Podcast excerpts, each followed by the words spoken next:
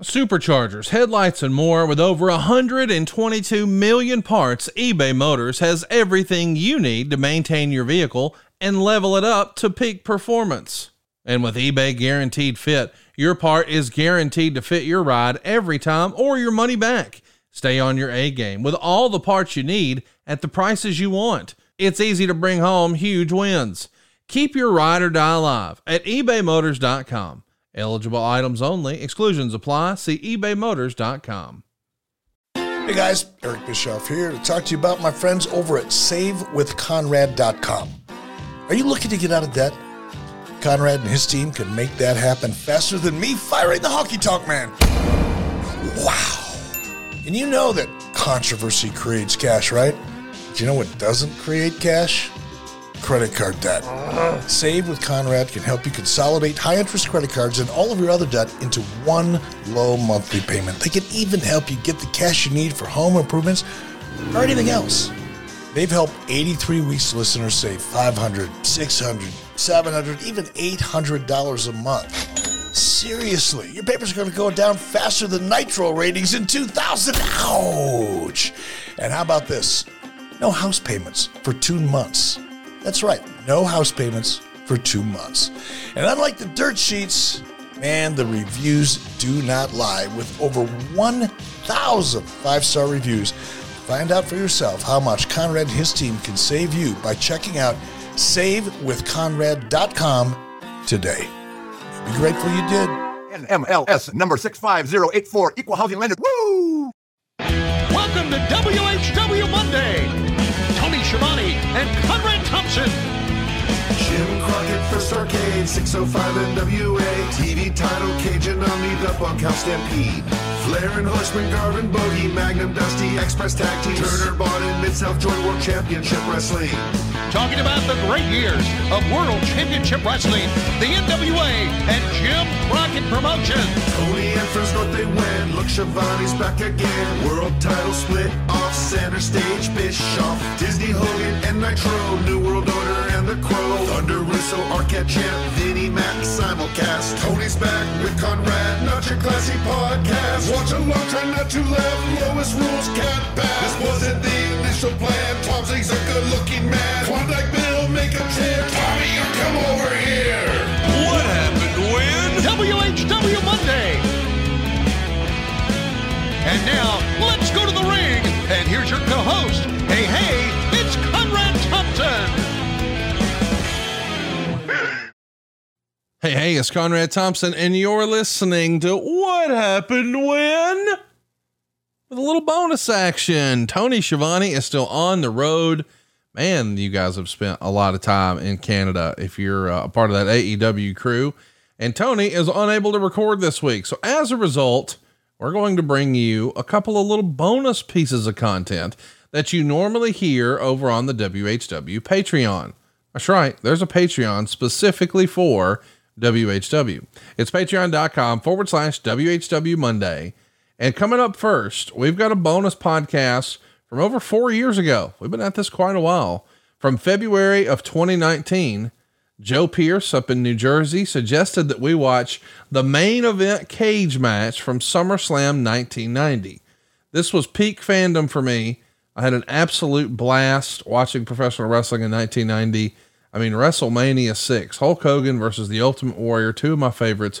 Hulk Hogan, of course, loses. The Ultimate Warrior somehow becomes the man, and his first big challenger that summer, who else than Ravishing Rick Rude? But this was a different Rick Rude. He'd cut his hair, he had a new look, he had a new attitude, and he had a new place on the card in the main event inside of that big blue cage, SummerSlam 1990.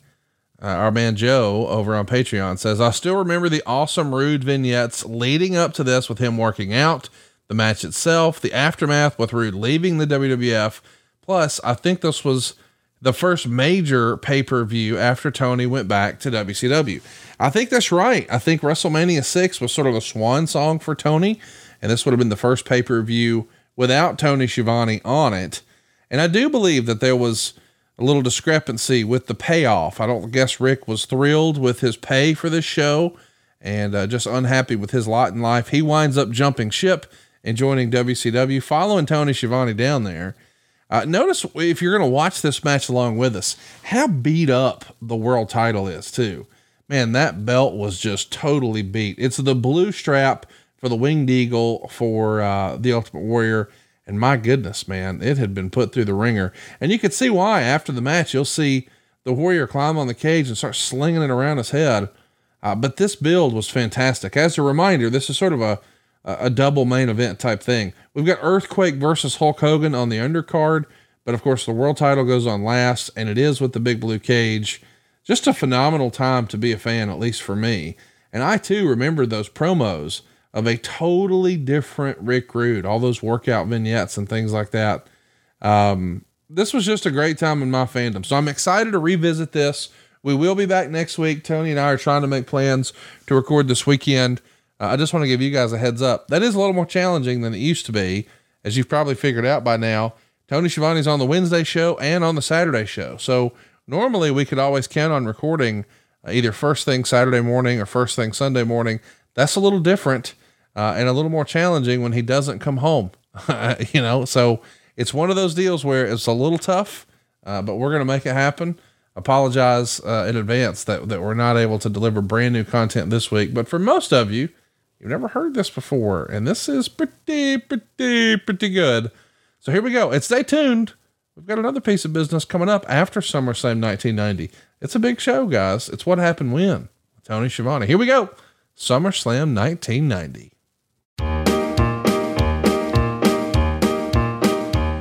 Patreon subscribers are our friends. They stick with us through thick and thin. They're fond of the silly shit we do. If you don't like it, then screw you. We chat each Monday with video and have some fun, don't you know? And twice a month we'll settle in, do something special just for them.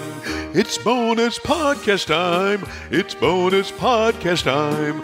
It's bonus podcast time. It's bonus podcast time. We'll watch the shows with you if you're Catholic, Protestant, or Jew. It's bonus podcast time. Can't think of anything else that rhymes. One of our bonus podcasts here for the month of February comes from our good buddy Joe Pierce from up in New Jersey. Joe, how you doing, bud? I'm doing all right, Tony. Thank you for having me. Well, thanks for being with us on Patreon. We're having a lot of lot of fun, and uh, you being from New Jersey, uh, that's where you grew up. Is am I am I saying that right? Yep, born and raised in a town called Marlton, New Jersey, about 10, 15 minutes away from Philly. And uh, my my parents were smart enough to jump over the bridge and get out of the crap hole they grew up in. And Right, uh, right. wasn't a bad life. you know, I, I found out that there's kind of really two parts. Maybe there's more than two parts, but what I realized, two parts in New Jersey. My son lives in Jersey City, which is the New York part, and you Oh, yeah. live you live down in South uh, Jersey, which is the Philadelphia part, right? yeah. So, and we both can agree, North and South Jersey, that Central New Jersey doesn't really exist. So people try to say that it does, but yeah, it really should be two states. So, being from New Jersey, which which tells me you grew up a fan of the WWF, and and that's why you have selected SummerSlam 1990 uh, and the Rick Rude match with the Ultimate Warrior in the steel cage. Talk about that for us. So that was, I guess, the first really big match that I went to. So, you know, they always, the WWF always ran the spectrum pretty constantly. And Right.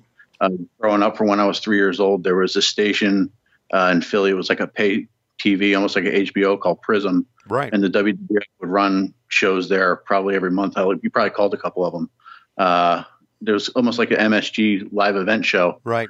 And, you know, I remember watching from, gosh, like 83, 84 on and uh, talked, found out the SummerSlam was going to be in Philly. And it's kind of weird. I think if it was a Monday night, if I remember correctly, I was about 10 years old and uh, Monday night pay per view, which was kind of odd. Sure. But uh, yeah, my, my dad got me tickets. Uh, you know, we went with my friend and it was, it was awesome. And the build up to the match is what really brought me, I, I guess, you know, really looking forward to it. They kind of build it like a prize fight.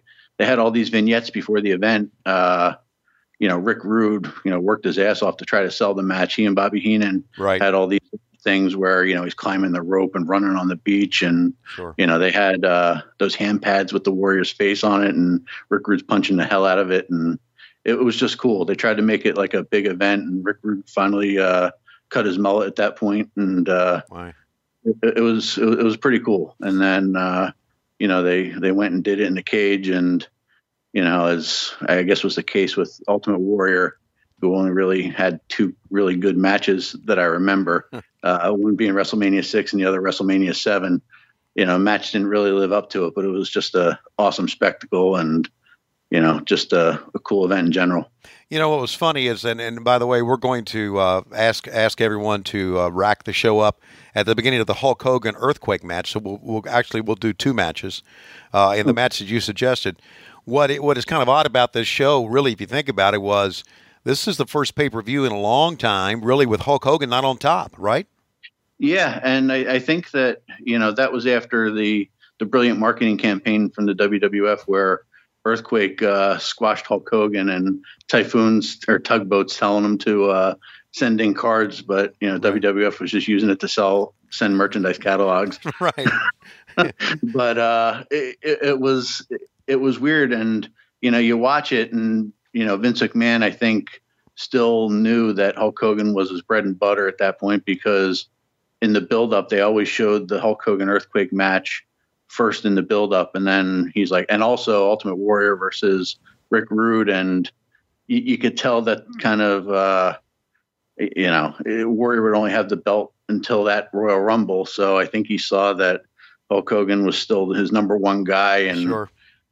Warrior wasn't really doing it but uh yeah it, it was it, I remember hating the Earthquake uh, Hulk Hogan match when I watched it, being totally underwhelmed by it. Uh, you know, I, I think my favorite match on that card was uh, Demolition versus the Hearts for the tag team titles, and the Mr. Perfect versus Kerry Von Erich match for the Intercontinental belt was also really good. Wow.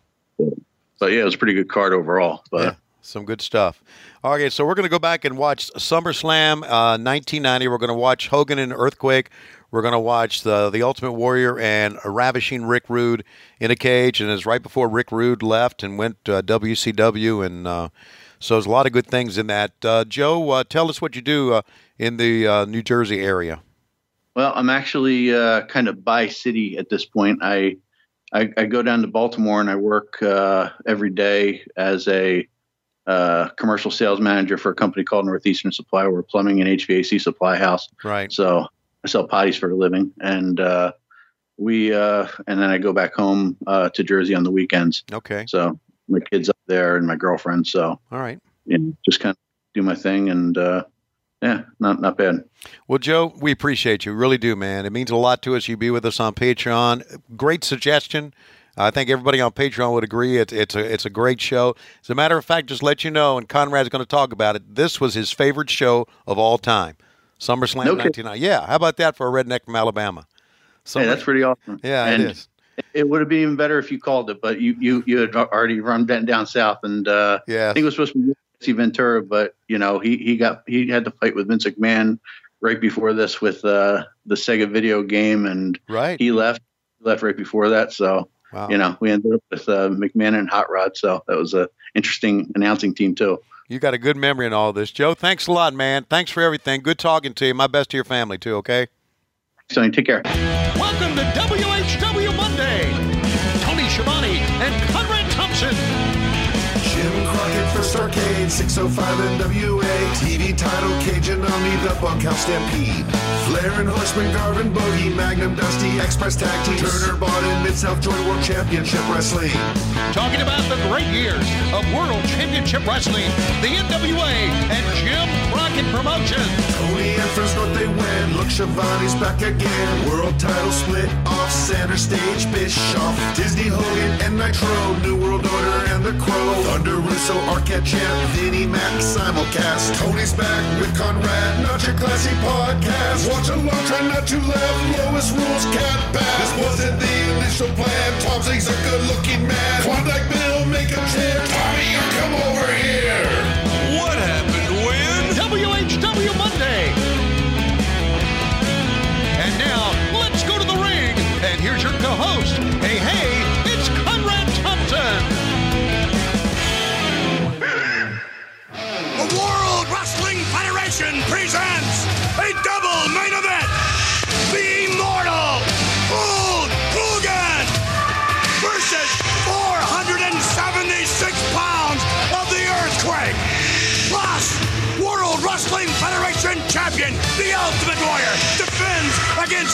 Rick Rude in the confines of a steel cage.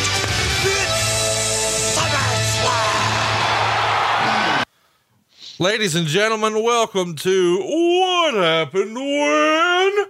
From the Spectrum in Philadelphia, Pennsylvania. And man, are we excited for this? Are we not? Tony Schiavone! We really are, Conrad. Hey, everybody. It's another bonus podcast here only on Patreon. And our uh, good friends, our low key big hogs who suggested this comes from Joseph Pierce, who is from New Jersey in Palmyra, New Jersey. And Joseph said, I want to see Rick Rude in a steel cage against the Ultimate Warrior at SummerSlam of 1990. And we're going to add, actually, uh, Joe, going to add on to that. We're going to be talking about both of those main events. Uh, the main events you just heard Vince McMahon talk about Earthquake and Hogan, and then Rude and the Ultimate Warrior. Before we get there, we want to tell everybody to fire up SummerSlam 1990 on your WWE network and jump to one hour, 51 minutes, and 26 seconds. I want to give you that time code one more time. We want you to go to SummerSlam 1990. You can find it in your vault. It happened on August 27th, 1990. One of my favorite shows ever. And your time code is simple. It's 151.26. That's one hour, 51 minutes, and 26 seconds. And uh, Tony, without further ado, man, I say we get into the show. This is good stuff. This is good stuff. And this is going to start right after Hulk Hogan's pre-tape interview with Mean Gene Okerlund uh, with the big boss man at his side. And here we go. Uh, we start out on the wide shot here in three, two, one, play. So Philadelphia, clearly a WWE town. Obviously, you guys had great success there with the NWA. They were big NWA fans. It's a wrestling town, in fact. Of course, the home of ECW, but being in the Northeast, boy, they had some big shows from the WWF, and this is a big one. And this is an interesting time in the company because, as you and I talked about off air, it's really one of the first major pay per views where Hulk Hogan's not in the main event. Yeah, it, it's uh, Hulk Hogan was in the main event prior to this at WrestleMania against the Ultimate Warrior. He ended up being in the in the uh, the finals of uh, the uh, uh, Royal Rumble, and of course, all through 1989, he was uh, the world champion. But here he is in the uh, in the match prior to that. Joe Pierce said in his email that he sent us that I still remember the awesome Rude vignettes leading up to this match with him working out. The match itself and the aftermath with Rude leaving the WWF. I think it was because he didn't like his payoff from Vince. He remembers. So we'll talk about that in a moment. But uh, here comes a big boss man who is going to second Hulk Hogan in this match. How about this for a storyline? Yeah, I mean, it's one of your favorite opponents for Hulk Hogan, but here uh, they're actually uh, together in the same corner. So how about them apples? Yeah, yeah, absolutely. And it's, uh, gosh, only probably like six months after he and Hogan, not even a year after he and Hogan had that great run of theirs. And now this is when Hulkamania was. I love this camera shot. One of my favorite style camera yep. shots. Uh, Bruce actually told me the name of the cameraman, uh, but I forget. But this was such a fucking cool shot. The way they run down the aisle and then zoom up to him. He seems larger than life. And I think off to the left there, very briefly, he's no longer in the camera shot. You saw Vince with his vest on and, and the long white shirt and the tie, but but no jacket. Uh, just wanted to see what this looked like. And it, it's a little interesting too, because Hogan used to come out dripping in oil and water. And here he looks a, a little drier than normal. Yeah. I know. Now, as a result of the Ultimate Warrior becoming the world champion, didn't you say business was down a little bit after that, or yeah. that was not a good move to make? It was not. Business was down a little bit. They wanted to give Hogan some time off. He had a baby on the way, and, and he needed to take take a break, take a back seat. They wanted to try, hey, what's next? I think around this time, Vince realized, you know what? So much of my business has been reliant on this guy for like five years. Maybe I should see if I could try to fucking get somebody else over. And that person was Jim Hellwig, the Ultimate Warrior character, which clearly caught fire, but for whatever reason as with him on top, it just didn't resonate. Uh, wrestling fans and, and casual fans and mainstream media certainly uh, were not there for Warrior the way they were for Hogan. There was something about Hogan's charisma and presence and interviews that really connected on a mainstream level. So they had more opportunities with him than they did with the Ultimate Warrior. And some of that Bruce has actually blamed on the way Warrior would handle people. He, he talks about the Slim Jim shoot where the Ultimate Warrior had the Slim Jim endorsement. Not a lot of people talk about that because they don't remember it, but it was a horrible failure and flop. Even during the shoot, he's having to snap into the Slim Jims. He would spit them into a spittoon and talk about he's not putting this horse shit in his body. And the people who are paying him to do the commercial for Slim Jim are standing right there. Uh, so clearly, just he wasn't connecting the dots. And at this point, he's even Vince. I mean, trying something different with the Earthquake character. Earthquake was recruited from out of the crowd to do a, a, a feat of strength concept, and he was supposed to just be a quote unquote fat fan. And then, of course, he became uh, a star, attacking Hulk Hogan on the set of the Brother Love show, squishing him. And then they did a letter writing campaign, which has become a really, really uh, passe thing. But back then, pre email, pre web, you needed a way to communicate with your fan base. So, what they asked people to do is send your, your well wishes to Hulk Hogan at this address.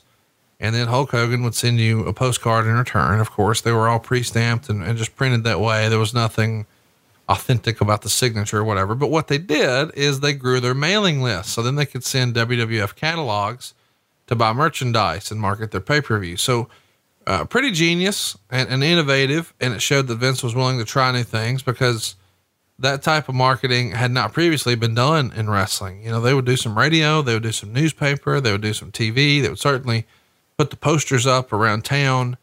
But the idea of doing a mailing list, uh, and, and back in these days, lots of guys outside of wrestling were making tens of millions of dollars with mailing lists and selling products by mail order. And Vince was really the first one to capitalize on that. Yeah, and lo- look what they got now. I mean, my God, you know, if you subscribe to the WWE Network, which is where we're watching this, and by the way, it's five years old, uh, you get emails every day from them. you do about something. At least I do. Well, I you know, they're, they're, they're marketing their stuff and they figured it out that there is a science to it, but this was very much in the infancy of that, but they were willing to try things. And one of the things they tried, and you've talked about this a lot, is the way they would light the crowd. You, know, you see these light pockets and these dark pockets, but it does show you just the scale and size and scope of the arena. And nobody else in wrestling was really doing that. They looked at that as, you know, a waste of money, but Vince clearly did not. And uh, oh, another thing I want to mention here is that the brother love character was super hot here, and there is a a cool little uh, postcard and and trading card type thing that was sent to all the cable systems and and floated around Philadelphia. It's like a, a fun little collectible for the brother love character because this is Philadelphia, the city of brotherly love. So they really papered the audience here and the market with that uh, which you know obviously the brotherly love character had had heat here, but the idea that it was the city of brotherly love always made me chuckle because it's like the most basic fucking well, what if, and and for whatever reason it worked and it got over. And this is an era when pay per views are a lot more affordable, but the process was so much more difficult. And younger fans may not realize this who've just growing up their whole life where you just press a button on your remote control two minutes before it starts or 10 minutes after it starts, and ta da, you're there. Back in this day, you had to order it ahead of time. You had to go to your cable system, your cable operator. You had to get a little device or a box and bring it to your house and actually screw things into the back of your TV in order to make it work. It's, it's fascinating how much that technology has changed. You know, I think Hulk's doing a hell of a job here making this, and I think both are doing a hell of a job. But he's doing a hell of a job of making this guy seem bigger than life and stronger, and a guy he can't pick up. And now he's finally going to wind up, and he's got the big guy. You know, finally got him down. That, that's just, uh, you know, yeah. So many people say Hulk Hogan was a, not that great of a worker, but he's working a pretty good little match here. You know, one of the things that I've learned in wrestling is uh, not to judge what I think of the match or, or what's going on because I watch wrestling a lot with my daughter and I would think something was fucking horrible and she loved it. Right. And so then I realized, you know what? Let me just stop being so arrogant. Maybe everything's not for me. And maybe there's some other stuff that, that is in here for somebody else. And Eric Bischoff says that wrestling should be a good wrestling show is like a buffet. And that was the advice he gave to Cody when he was, you know, thinking about doing AEW. He said, Hey man, you need to have a buffet, something for everybody. And I've heard Dusty Rhodes use the analogy that, you know, a good wrestling card is a lot like the circus. You've got your trapeze artist, you got your lion tamer, you got your clowns, you got something for everybody. But the, the sentiment is the same. And so maybe where you think, oh man, this Hulk Hogan shit, this is lame. How about look at the crowd? Yeah. and they were into it. And so now I've stopped judging whether something gets over or not, not so much based on what I think about it, but hey, what's the crowd think? And if the crowd's into it, yeah, it, it worked. It got over. Exactly. So you would consider yourself somewhat of a wrestling snob. No, I'm not a wrestling snob. I just think, you know, we all have what we like. And so mm-hmm. like there's songs that are really popular right now that they come on and I'm like, fuck this. like like Mrs. Thompson loves Post Malone. Post Malone has go away heat with me. Like he's like fucking he's like Brutus the fucking beefcake, you know. no, we're not no. I'm out. And so any, oh. anytime he comes on, I'm like, nope, change the channel. Meanwhile, she loves him. And then I look at his sales and I look at his following and I look at the revenue he's generated and I'm like, okay, Post Malone's not for me, but that motherfucker's over. There you go. So you got an open mind, is what you say. Yeah, like I always thought you were the shits as an announcer. But then whenever we did these live shows, you know, people are like, oh, you're the voice of my childhood. And I'm like, well, you grew up shitty because Gorilla Monsoon and Bobby Heenan were the man. Okay. You know, That's So- good to know. It's good to know that I can change your mind. Did he tap out right there? this is before tapping out was a thing. Okay. Tapping out didn't really get popular until the UFC. And so Okay. what he was trying to do is get fans into it. You know, like Okay, go Ricky, go, go Ricky. You know what y'all Right. used to do. Right. I, I get it. By the way, let me just tell you, um, I don't know that me and you've ever even talked about this, but one of the things that always was like, that's kind of weird to me is whenever Hulk got squished on the Brother Love show, the person who went on TV and told us to support Hulk and say your prayers and eat your vitamins and write him a get well wish and blah, blah, blah. The person who did that was Tugboat. And so that's really the first time we sort of saw Tugboat as like a Hulk Hogan super friend. And he was the one who was so devastated and so hurt by the Hulkster getting squished. And so then I always wondered, like, here at SummerSlam, like, well, why is Bossman in this corner? Why isn't Tugboat there? Hmm. And Bruce Pritchard revealed in a very early episode of Something to Wrestle that that's because the original plan was to have Tugboat turn heel on Hulk Hogan. And he was going to headline WrestleMania 7 against Hulk Hogan as a, I can't believe this is real, Mm. but a Saudi sympathizer Oh, an Iraqi God. sympathizer. And he was going to call himself Sheik Tugboat. now, thankfully, they came to their senses and they went with Sergeant Slaughter, and that shit didn't get over either. They moved from the Col- Coliseum to the, the sports arena. You know, obviously going from a stadium to an arena, not nearly the same revenue, not nearly the same crowd. And they would lie. And Bruce still bullshits and says, Oh, it's safety concerns. Well, no, you didn't sell any fucking tickets because you had a bad idea. Yeah. But Hulk Hogan and Slaughter were on top. But originally it would have been Hulk Hogan and Sheik Tugboat. So they didn't feel like he could be in the corner here and then turn right after. So they wanted to position somebody else in this spot instead. But that was the original idea. Sheik tugboat. Yeah. What shitty name. Well, I mean, it didn't happen. You know, instead, Tugboat would turn heel and Mm-hmm. team with um, John Tenta here, and it would be Earthquake and Typhoon, and they would become the natural disasters instead. Right. Which I don't know was much better because I always liked Earthquake as a single. And I know that a lot of people have been critical of him, saying, oh, well, this is the land of the giants and he's not muscular. But I mean, how's it any different than like King Kong Bundy? I'll tell you Right. how. John Tenta could work. And he's working a pretty damn good match here. He really, really is. My is least good. favorite big guy spot though is this one. Oh, I love he he tore the pocket right off. Now he's telling the rest of the shirt. I love he went back for more because that was clearly a planned spot. Right. yeah, I know you don't like the you don't like the bear hug. No, it's terrible. Now I, I, I'll support this version better. I think that's how Efren's going to jump into your arms at our Low Key Big Hog get together. Wow. Hey, I wanted to mention whenever I see a torn pocket in wrestling, I think of Bobby Heenan. Have we talked about why? Uh, no, but I think I know where you're going with this. Flair told me once he went to a gentleman's club. You in the loop on that? A gentleman's club? Yeah, I've, I've never been to one with Flair. but I know what you're talking about. Go ahead. So he uh he's there with Heenan. Mm-hmm. And Heenan is like, I don't know what these girls think is so special. Bunch of them running around here with a little torn pocket. That's Bobby Heenan. A torn pocket. Right. Flair could barely deliver the line to me without laughing. But, and I have to admit, I even had to think about it. I'm like, what the fuck? Oh my God. okay. Never mind.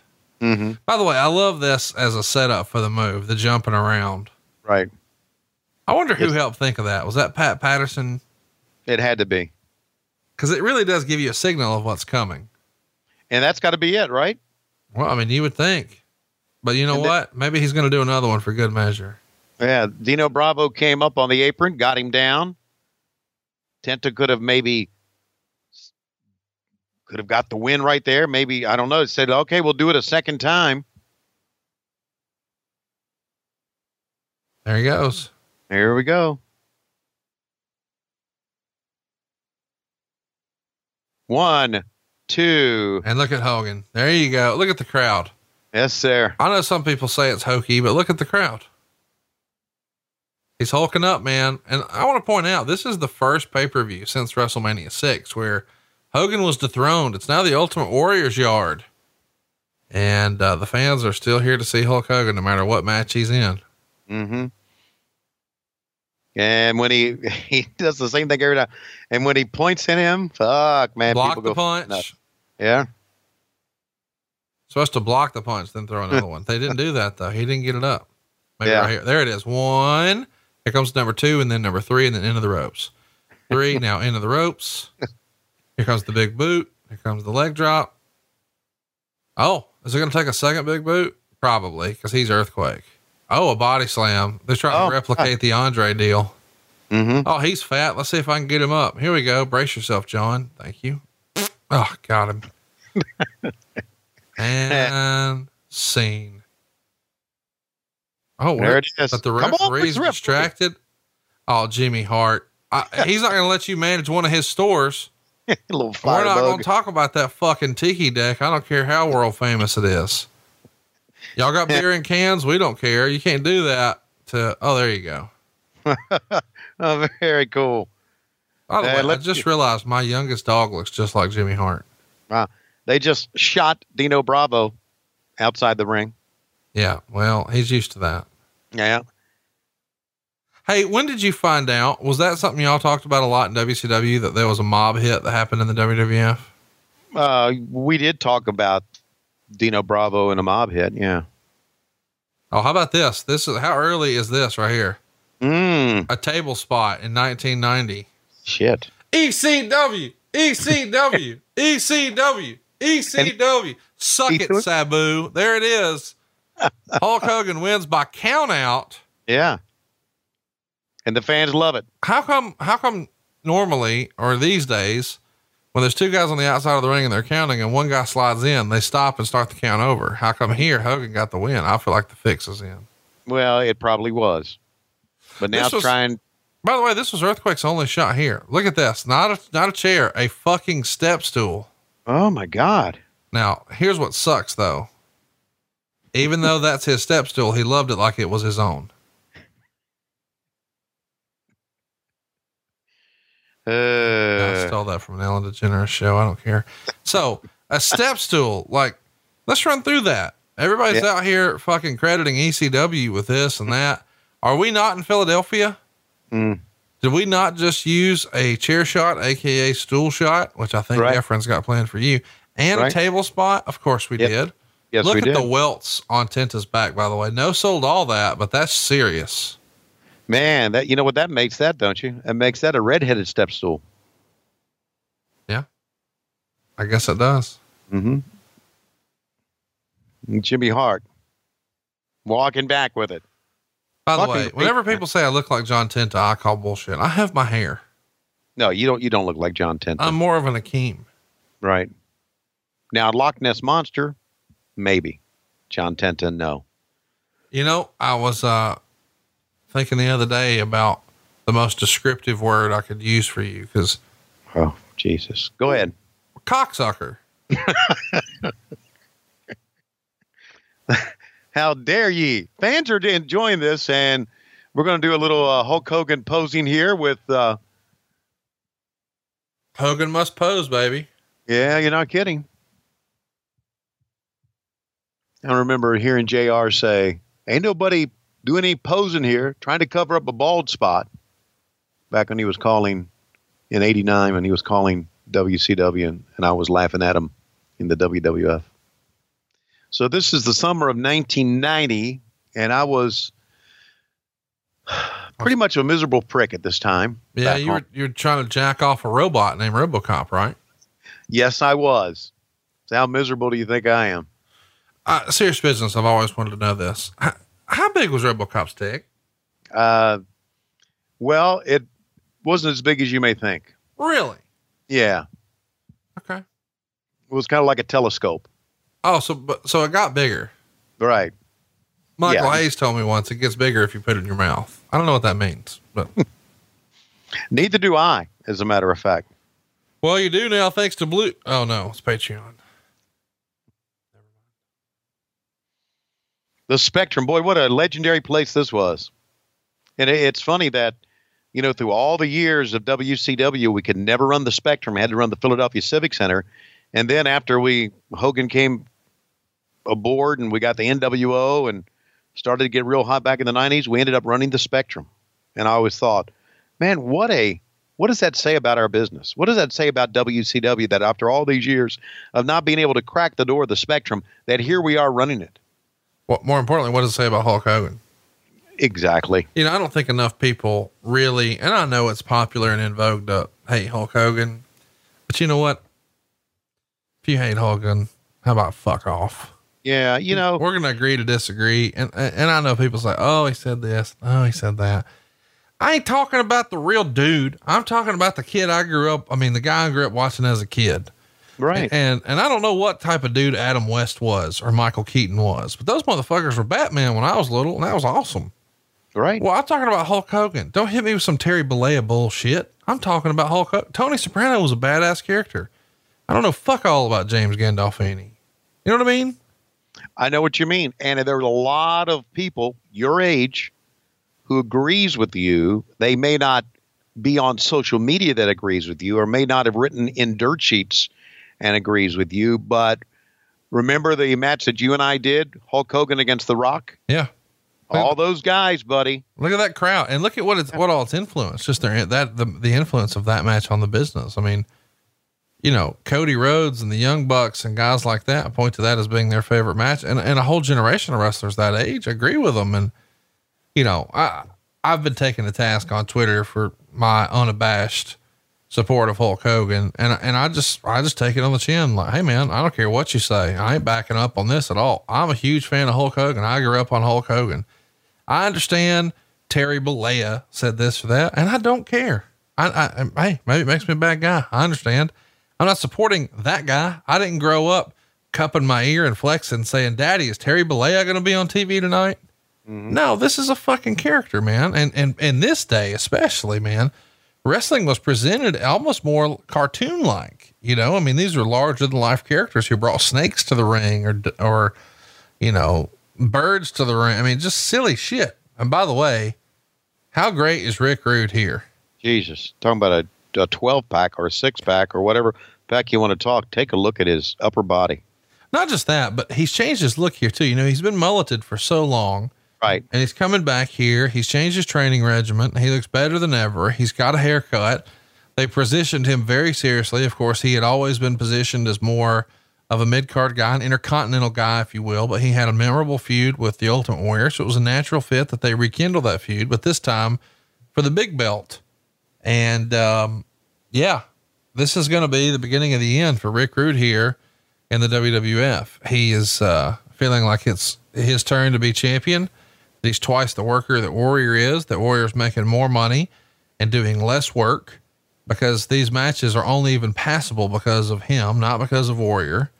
And he's sort of helping along the guy who can't work, but that guy's making more money than him and he takes it personally. And he winds up in WCW and, and we know the rest of the story. But this combination, even though Rude wasn't really a big fan of having Bobby Heenan as a manager, I thought he really brought something to Rick Rude. Not that Rick Rude wasn't enough on his own, but we were so accustomed to Bobby Heenan being across from Hulk Hogan that it made it feel almost like, you know, hey, I'm I'm the big evil boss here trying to take down the superhero. And if this guy can't do it, maybe that one can. Hey, what do you think Big Dusty Rhodes is saying here? But Dusty Rhodes saying uh, here, uh, uh, what would he be saying here? Maybe be talking about the fact that he had a match a little bit. who did he wrestle? Million Dollar Man earlier in this show. I think he did. Yep. Uh, I'm not sure. Yep. Yeah. Okay. Million Dollar Man. Well, let me say this: that I had million dollars and I've lost a million dollars. But the fact is that I'm going to be going back to WCW within a year. And I'm going to be booking at WCW once again because I'm a booker. I'm a genius, don't you know? Not only am I a genius, but let me say this my son, Cody Rhodes. Cody Rhodes, right now, who just a little baby boy, is going to be a genius in this business as well and is going to continue the Rhodes family. He may call himself Cody Runnels. He may call himself the American Nightmare, but the fact is that our intelligence runs deep because I in the American Dream, Dusty Rhodes, and I know that Cody Rhodes, Cody Runnels, the American Nightmare, if you will, will have this real beautiful wife. We'll run a company and we'll get Vince McMahon scared to death, scared to death that somebody out there is going to be after his ass. I was after ass at one time, Vince, when I ran NWA and Jim Crockett Promotions, and we're going to be after your ass again one day. Look at the poster in the background. You see who's standing beside Hulk Hogan? Tugboat, Oh, but not here. wow. And there's old Will Rope himself. Tell everybody why you call Lord Alfred Hayes Will Rope.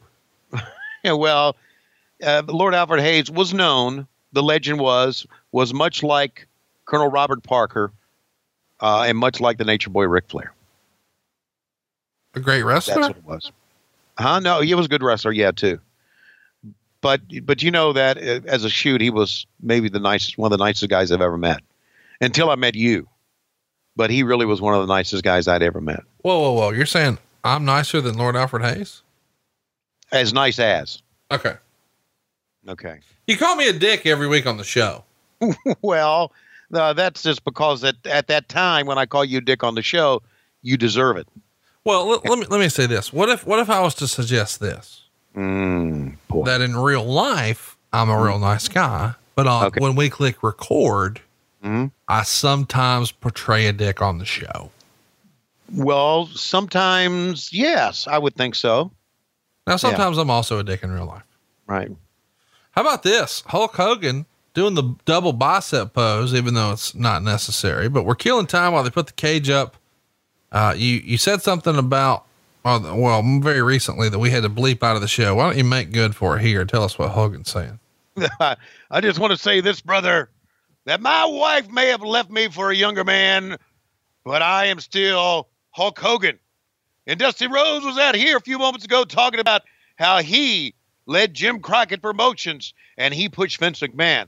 The fact is, is that WCW will never be anything at all until I become a part of WCW, until I become Eric Bischoff's friend.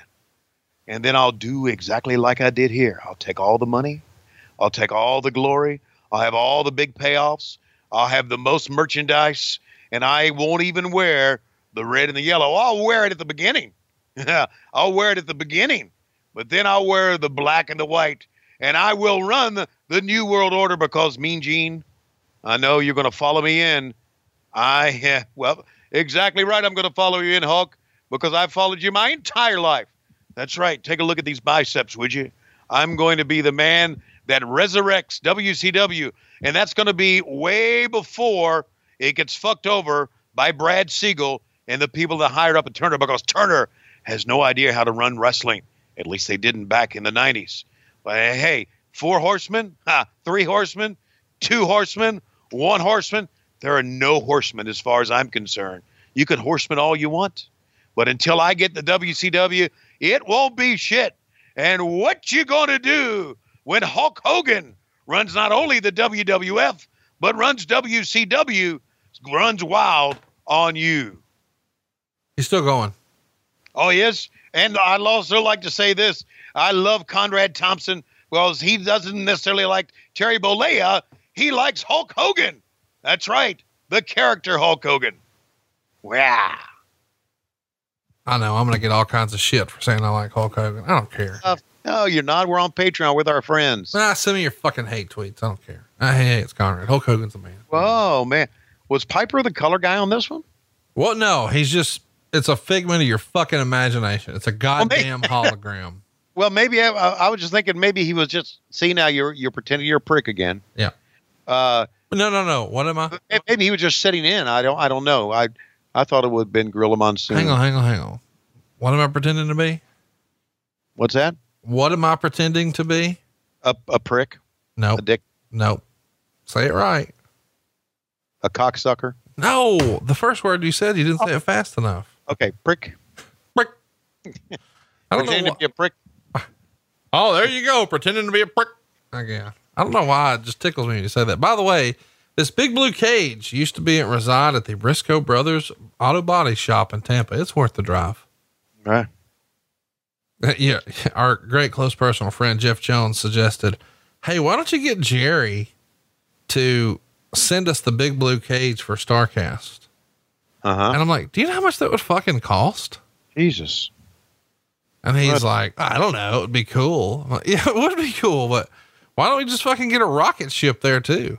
Yeah. Tell Jeff Jones to rent a truck and drive down and get it. By the way, Sean Mooney still has that same haircut. Yeah, he does. Sean, Sean doesn't look that much different now. Who would have thought that everybody in this shot would be dead except Sean Mooney? I don't know what you're thinking. Jimmy Hart's not dead. Well, see for yourself down at the world famous Tiki Bar. It's Jimmy Hart's bar and world famous Tiki Deck. You know, they got beer in cans, baby, and they got a special tonight on beans and taters. And hey, you need to go ahead and start your drive right now because come August, I want you to know they got the NFL Sunday ticket. Do you live in uh, Las Vegas and you're not able to go watch football live? No big deal. Jump in your car. 37 hours later, boom. You can watch them Raiders all day long and drink beer on cans because they're right on the beach, baby. At Jimmy Hart's world famous bar and tiki deck. Jimmy going, Jimmy going just balls out here too. You know, we I, I talked to Jimmy and uh, Jimmy wanted to. Uh, I said, Jimmy, let uh, we want to come to our podcast there. He said, Yeah, baby, you need to do it during Bike Week. You need to do it during the Daytona 500 week. And uh, or he said, No, you, we don't want to do it during the Bike Week or Daytona 500 week. We want to do it when it's dead, you know. But you and I want to do it when people are there. No, no, no. I want to do it when it's dead so we can draw them a crowd. Okay. I'm going to do it when it's just us. So it's our listeners who are going to come in and support us. I don't want you to get intimidated and a little shy when you walk in and it's a bunch of bikers and you're like, oh, all these guys are going to try to butt fuck me. By the way, let me tell you a story. See this belt right here, the Ultimate Warrior's wearing? Yeah. I tried to buy it from him.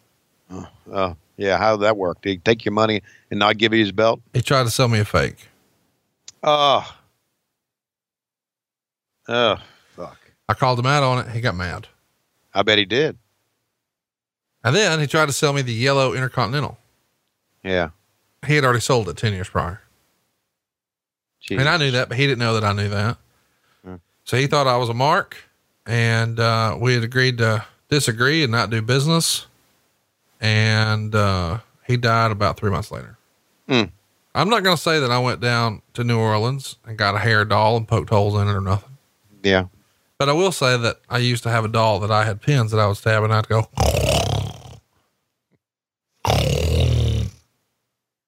Well, you know, he treated my friend Leisha Murphy like shit too. well, I'll tell you what, I got a bunch of other belts and he's dead. So Yeah. God rest her soul. She passed away in 04. did he kill her too? Uh, no, no, he didn't kill her. She was, she had been sick, but he, uh, he had her pack, and I've told this story before. He had her pack up all her bags and leave Stamford, Connecticut, and come to Arizona to be his personal his personal assistant. And when she got there, as she was unpacking, he fired her.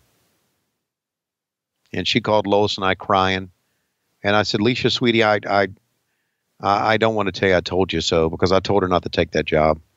She left the WWF for him. So there. Well, you know, it's weird that I grew up on him as such a fan, and I still am a fan of the Ultimate Warrior. But the real man, Jim Hellwig, boy, he was a fucking turd. Yeah, he was not a good guy. I don't care. You know, they got this Warrior Award shit. There's more to it than that, too. You know, I, I get it. You know, try to make the best of what you can. But uh, you're right. He was not a good guy.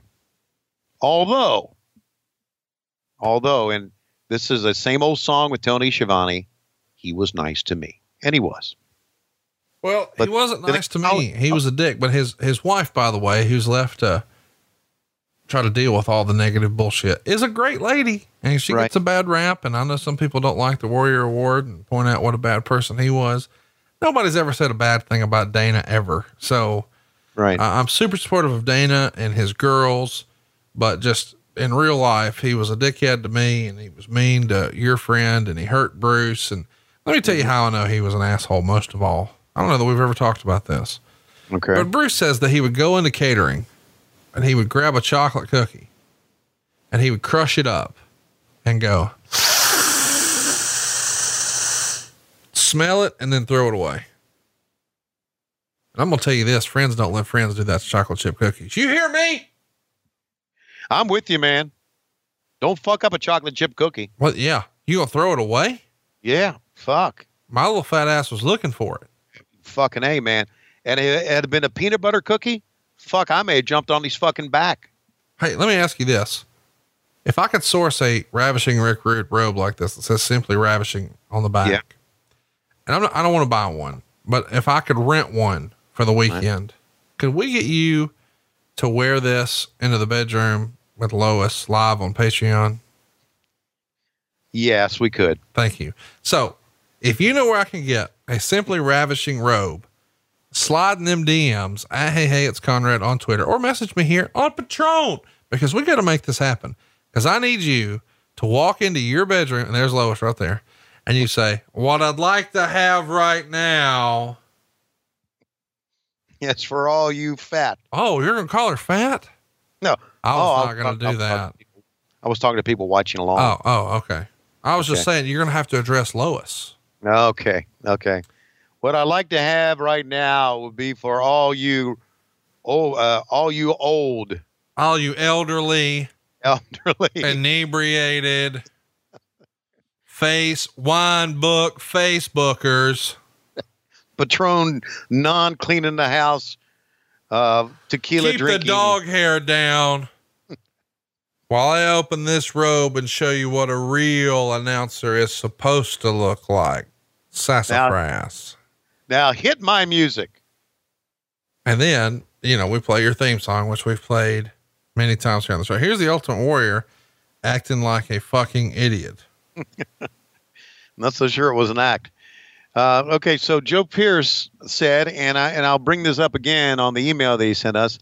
He said uh, the aftermath with Rude leaving the WWF. I think it was because he didn't like the payoff from Vince, and I think you established it was a little bit more than that, right?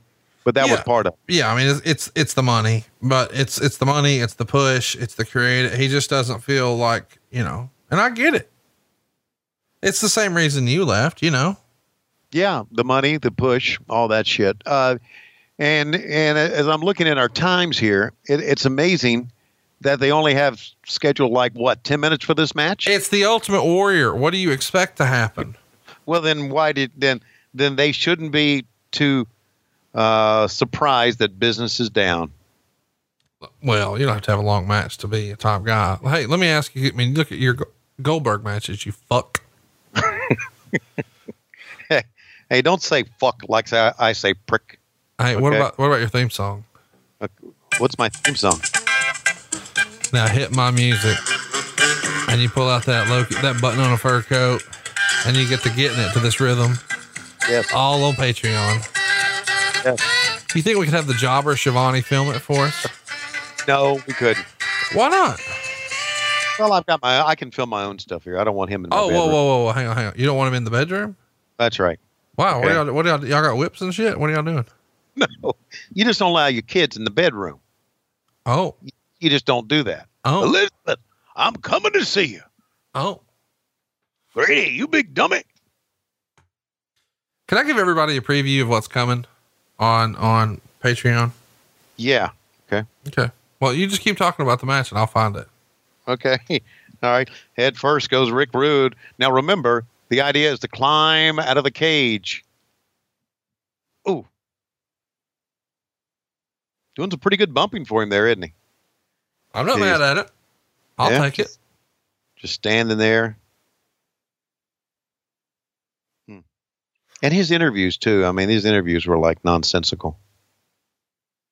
I mean, really, is that going to hold you back though? Y'all had so many nonsensical shits over there. by, by the way, the, the best thing about the Ultimate Warrior is the theme song. Can we agree? Yeah.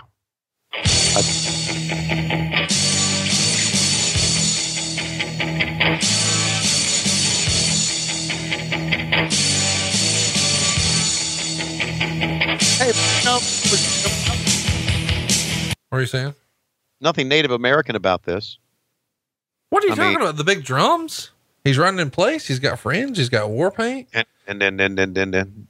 I mean, they should have done like woo something like that. Oh, you can't do that. I mean, well, they should have if they really wanted to make You can't do that. the Rude's gonna climb out of the cage. Now, what I was to say a minute ago, though, is we're waiting on Rude to stall. Uh-huh. Is I've convinced Tony to do a remix of a popular hip hop song. Right. So it's coming your way, and some of our listeners, our younger listeners, will be in the loop on this. Turn my headphone down a little bit. So some of you already know what's coming, but there's a rapper named 21 Savage who got in a little bit of trouble, but he's pretty popular. And this song, I was like, Tony, you could remix this. Yeah. This would get over. And Tony's exact words are, what, what are the 21 Savages? And I was like, what? How much money you got? A lot. How many problems you got? A lot. How many people done doubted a lot? Left you out to rot. Okay. a lot. I'm just saying. That's much gonna heat you a lot.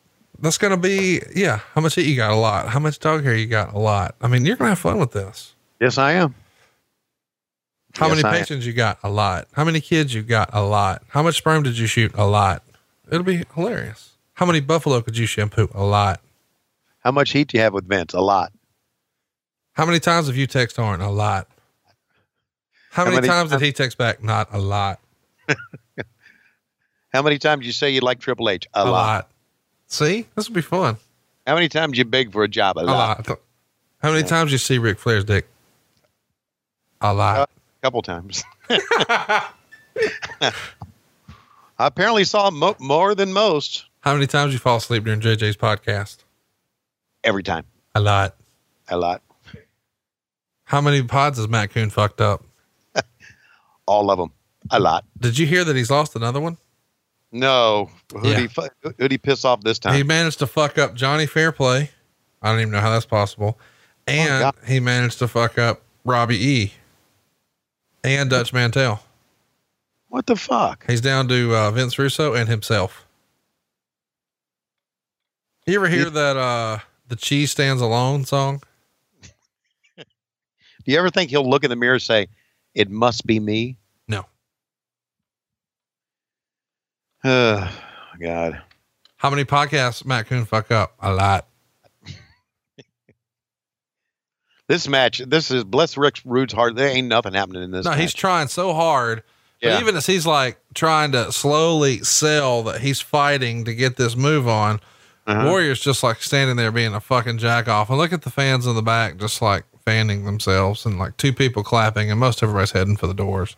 well, you know why? You know why, don't you? Because again, this is it, it's like we saw like we saw earlier when we watched WrestleMania, right?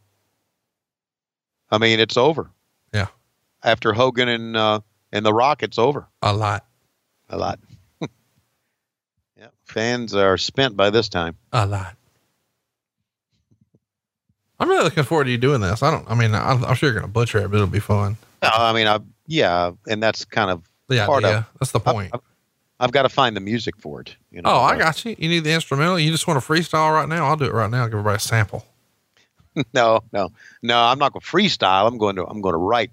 Hey, Rude's getting ready to walk out of here. No, he's not. He's being a dick fuck. Why? why, why, why- I mean, But look at He- this though. He's literally standing on top of the cage. Nobody talks about that. Everybody's jacking off Superfly. yeah.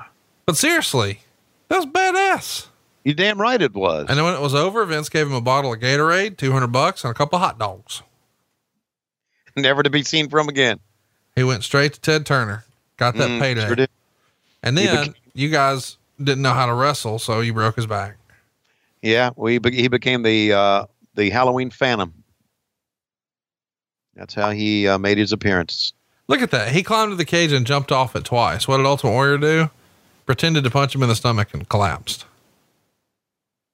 How much does Rude hate Warrior? Oh, so they you No, saying no, they no, legit no, no, no. How much does Rude hate Warrior? a lot.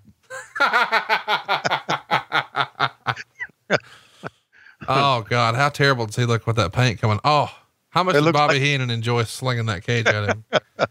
A lot. It's awesome.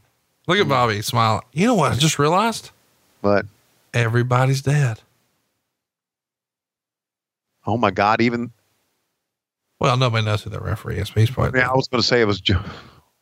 no. First but- I thought I- I mean, if he's not dead, his career is. But the point is, Ultimate Warrior, Rick Rude, Bobby Heenan dead. And who would have thought when you say that out loud? If you were to go back and get in your time machine in 1990, as soon as they all come through the curtain and you said, "Hey, Bobby's going to be the last one to die," you'd be like, "What? Yeah. No." Hmm. Rude died back in the nineties. Yeah, 98, I think. Yeah, I was. I No, maybe 99.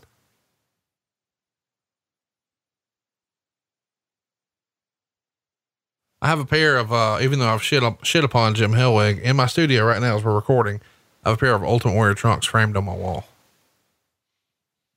Obviously, you didn't buy those right from him, did you? Or did you buy them from him? Did he sell them to you? No, no, we agreed to disagree. Oh my gosh. Oh my God! Put Yeah, that thing away, Efren. you got you got to have some sort of high spot in this show.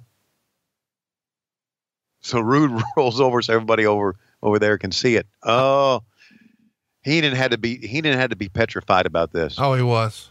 Yeah, he had to be absolutely petrified about it. But look at the way Heenan sold the punch. That was the biggest bump from the whole show. Oh yeah, he knew how to bump, man.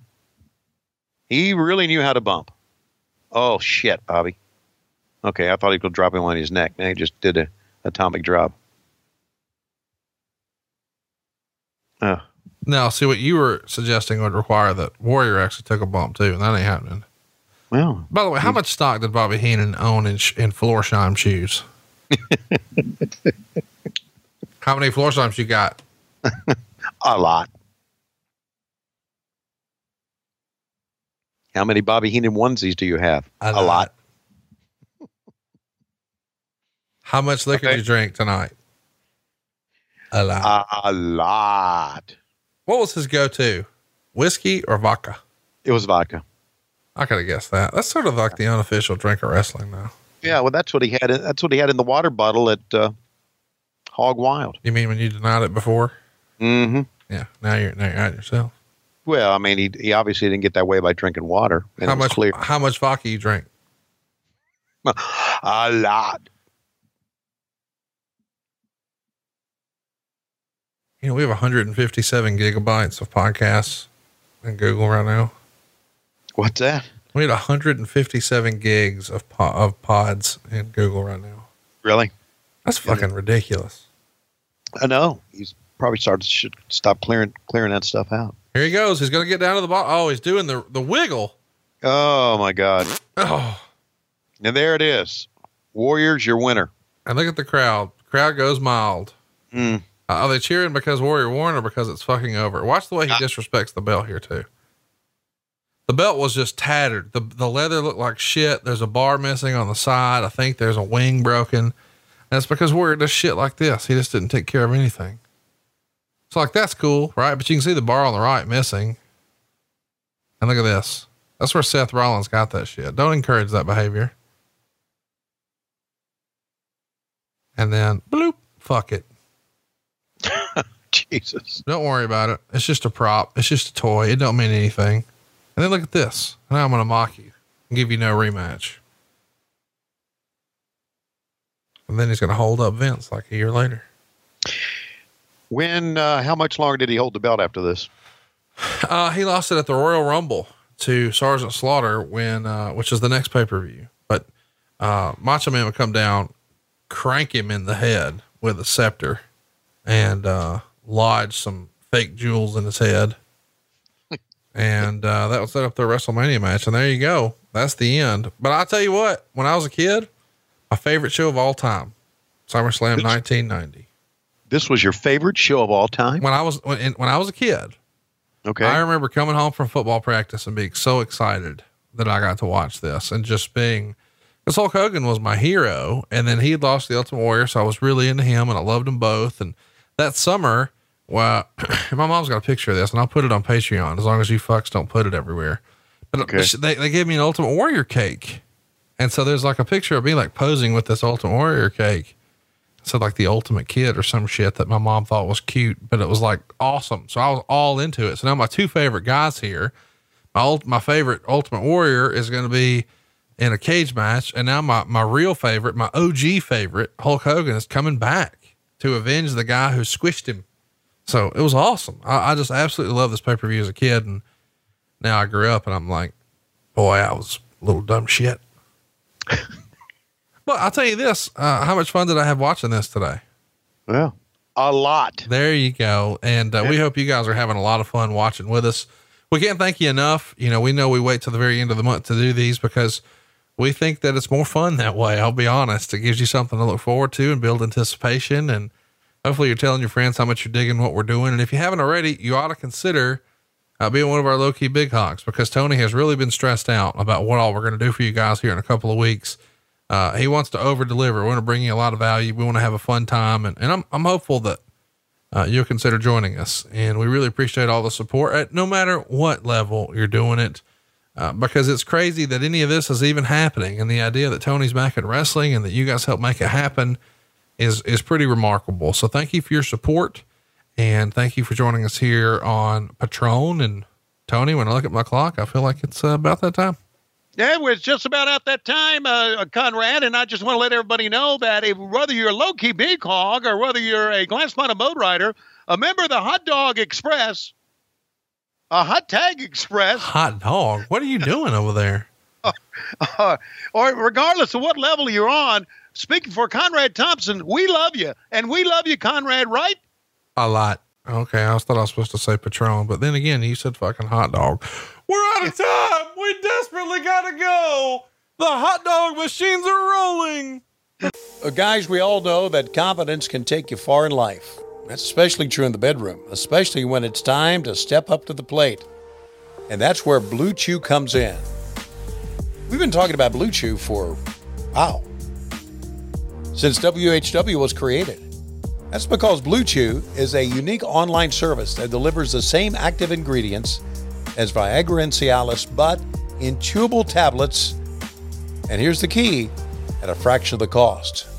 It's very simple. You sign up at bluechew.com, consult with one of their licensed medical providers, and once you're approved, you'll receive your prescription within days. And the best part, it's done online. So no visit to the doctor's office, no awkward conversations, and no waiting in line at the pharmacy. Blue Chew tablets made right here in the USA and prepared and shipped direct to your door in a discreet package. So if you could benefit from extra confidence when it's time to perform, chew it and do it. Have better sex. We've got a special deal for our listeners as we come to you from the Blue Chew studios. Try Blue Chew free when you use our promo code WHW at checkout. Just pay $5 shipping. That's bluechew.com, promo code WHW to receive your first month for free. Visit bluechew.com for more details and important safety information. We thank Blue Chew, as always, for sponsoring What Happened When. All right, boys and girls, now we're ready to talk about our second piece of bonus content. That's right, it's a double header here on What Happened When, and we're going to show you something that Tony never saw. As you probably recall, he didn't watch wrestling from March 26, 2001 until January of 2017. So that meant he missed SummerSlam 2001. As you may recall, this is one month after the Invasion pay per view. So we're knee deep in the Invasion. And what we're going to be watching today is the Brothers of Destruction. That's right, Kane and The Undertaker taking on DDP and Kanyon. Who better than Kanyon in a cage match?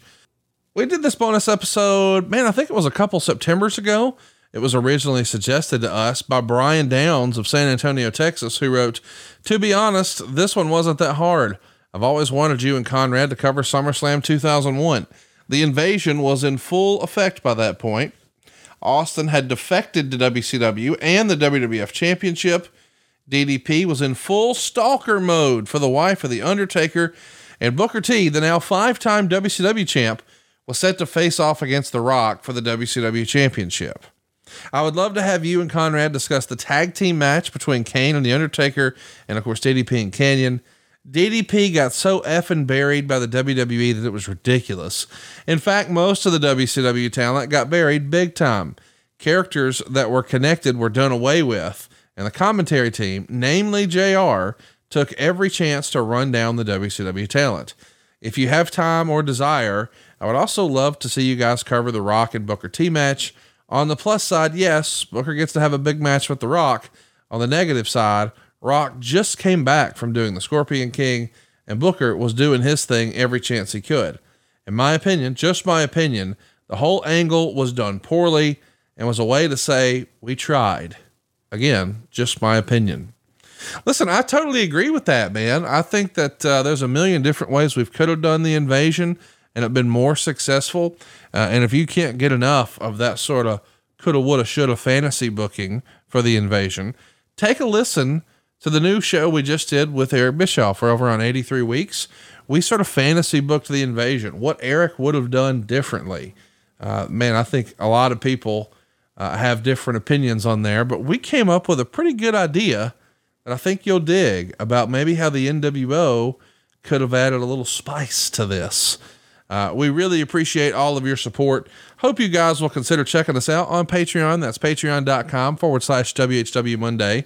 Uh, we do some live watch alongs over there and at least two pieces of bonus content each and every month. Some special stuff you can't get anywhere else from Tony Schiavone.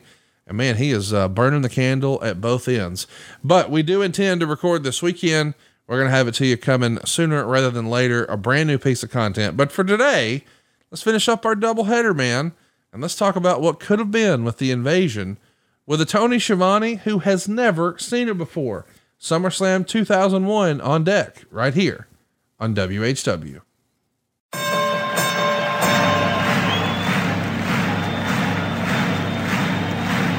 Ladies and gentlemen, welcome to the main event. Welcome to WHW Monday. Tony Schiavone and Conrad Thompson. Jim Crockett First Arcade, 605 NWA. TV title, Cajun Omni, the Bunkhouse Stampede. Flair and Horseman, Garvin, Bogey, Magnum, Dusty, Express Tag Team. Turner, Bond, Mid-South Joint World Championship Wrestling.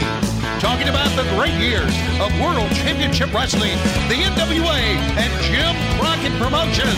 Tony and friends North they win. Look, Schiavone's back again. World title split off center stage. Bischoff, Disney, Hogan, and Nitro. New World Order and the Crow. Thunder, Russo, Arquette Champ, Vinnie Mac, simulcast. Tony's back with Conrad, not your classy podcast. Watch along, try not to laugh. Lowest rules, cat back. This wasn't the initial plan. Tom Zigg's a good looking man. Klondike Bill, make a chair. Tommy, you come over here. What happened when? WHW Monday.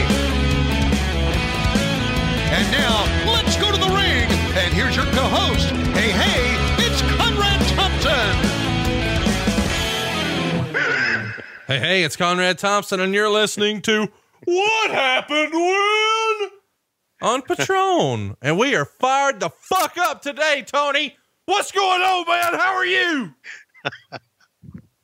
I'm, I'm fucking great. Woo! I'm here to style and profile and watch SummerSlam 2001, Daddy. yeah, baby. Well, here we are on Patreon, one of our low key big hogs. Uh, easy for me to say. Big socks. That's what they say. Chat me up here, Tony. What's this Bryan- slapdick's name?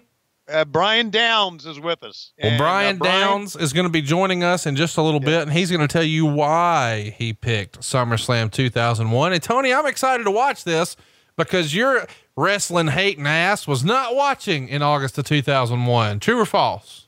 That's true. In August of 2001, you know what I was doing? Jacking I was, off. I- well, maybe.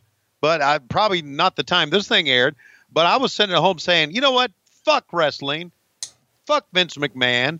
Fuck Conrad Thompson. Fuck everybody. Well, you had already gotten all that Turner money. You were still getting checks to sit at home and be a jack off, right? I was getting I was getting checks for 18 months after we went out of business. Imagine being so bad at your job that they would be like, you know what? We will pay you just not to come in anymore. if we if we could just get you to just stop coming in here and fucking things up, our lives would be a lot easier. So if you can promise us that if we pay you as if you were here, you will not come in. Please promise us you won't come in. Then we can keep going business as usual. But if you fuck around, show your face around here again, you're gonna fuck the whole thing up. And it's just better for us. We just pay you to sit the fuck at home and play in the dog hair and play with that little Peter. That's about the size of it. There you go. You're welcome, Yeah. boys and girls. I just summed up Tony Schiavone's existence. Hey, you're gonna get a buyout from MLW one day. You think? You think they're just gonna say, you know what? You're like a college football coach, and we appreciate your services, but just go on home and check those direct deposits. But please leave. No, I don't think that'll happen. Uh, things have changed in my life since then. I, I do want to let you know that I did not watch wrestling during this era because if I try to be serious here, you're gonna gonna shit on It it. But I was trying to. What? It hurts your feelings. No, you don't hurt my feelings. No, no, it hurts your feelings that it was moving on without you. It was such a big part of your life, and now nobody's returning a call. I mean, you're just out on your ass. You're Bruce Pritchard. Well, I, I guess you could say that. I, I maybe they did hurt my feelings a little bit, but I also knew, and and Lois Lois told me this too. Lois said, "Now's your chance to do something else besides wrestling. You've gotten this great opportunity in your life. Make the best out of it." So I was making the best out of it. I was already hired. I I was hired by WSB Radio. I got a job at WSB Radio two hours after we closed our offices in March uh, it wasn't a full time job. It became a full time job in 03. But by August of 19, I was uh, I was covering Braves. I was working for the Atlanta Braves radio network, and I was doing some things. And uh, hell, I may have been at uh, I may have been at Turner Field on this day, uh, covering the Atlanta Braves for WSB Radio and the Braves radio network. So, so I in my life, I, I thought, man, I'm going to get back into baseball. I'm going to get in the major leagues. Fuck wrestling. Fuck it. Man, Absolutely. you're being very, very mean.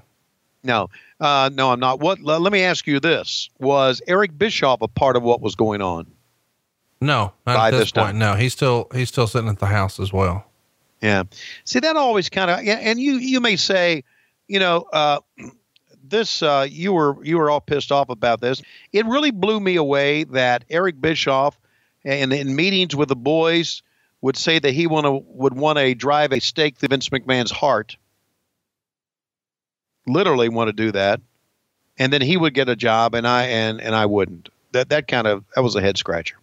Then of course I you know I did call my good friend Michael P S Hayes, ask him to help me out, and as you know Michael Hayes ain't good for fuck all, uh, except you know wearing pink at a fucking wedding, and looking like a fucking idiot. Uh, so uh, he didn't help me out. By the way, since we've been on the uh, on the horn here, my uh, Google Chrome crashed. How about that shit?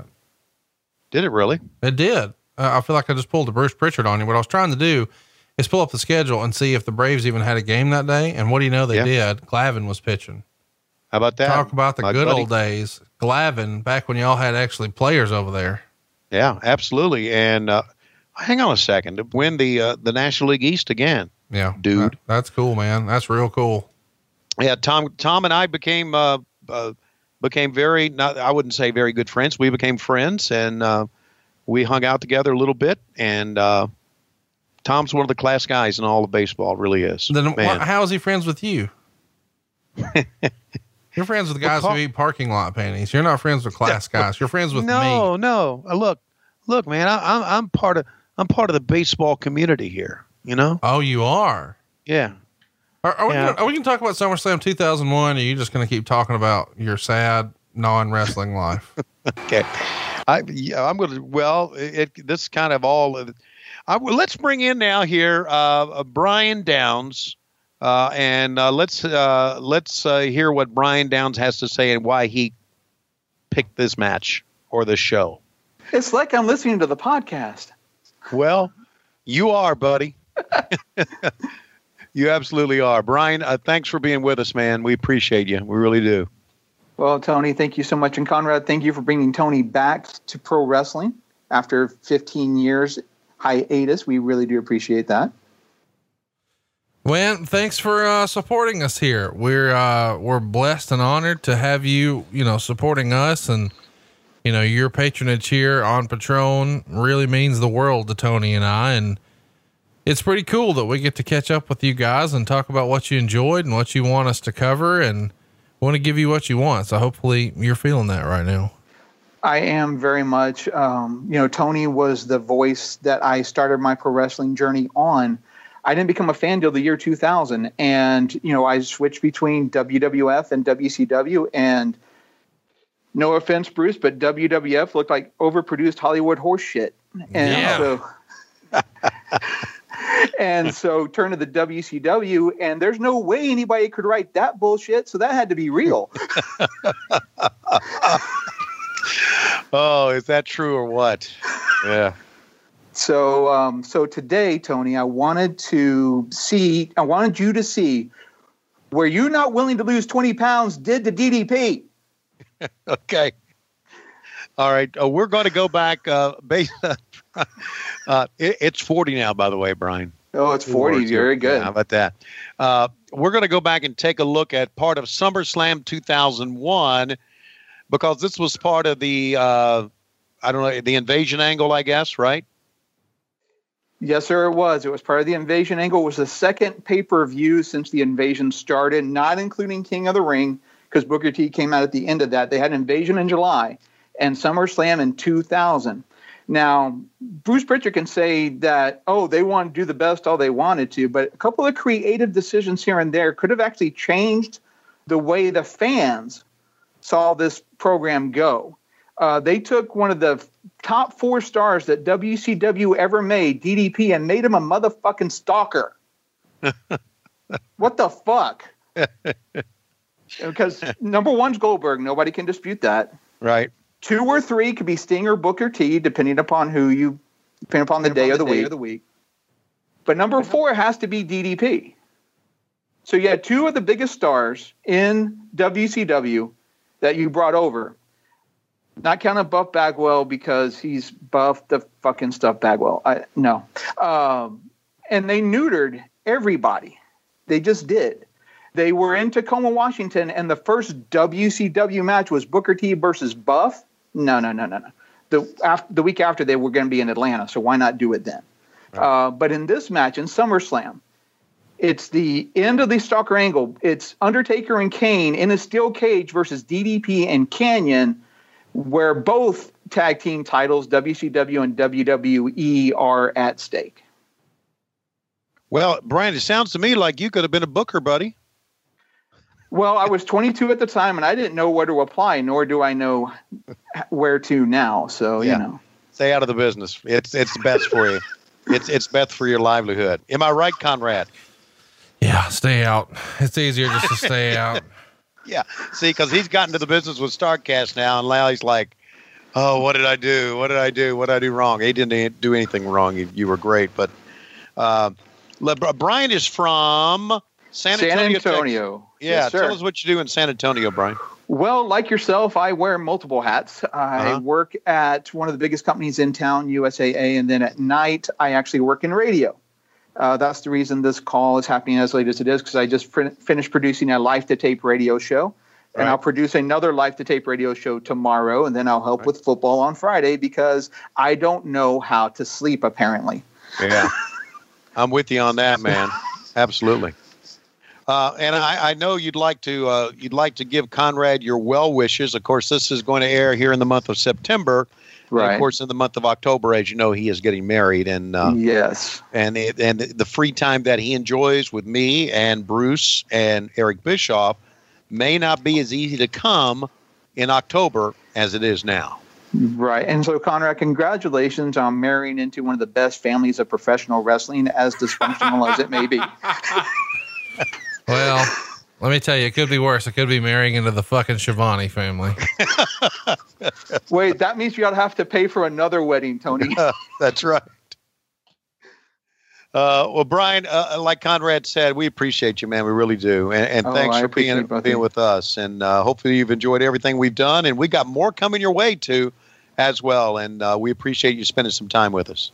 Oh, no problem, Tony. It's been my pleasure, Conrad. Again, thank you so much for everything you do for the for us guys who like the older stuff. I I'm a listener to all three podcasts, and I'm a patron of all three podcasts. Well, as like, well. liking the younger stuff will get you in jail. So stick to the older stuff, man. We appreciate your support.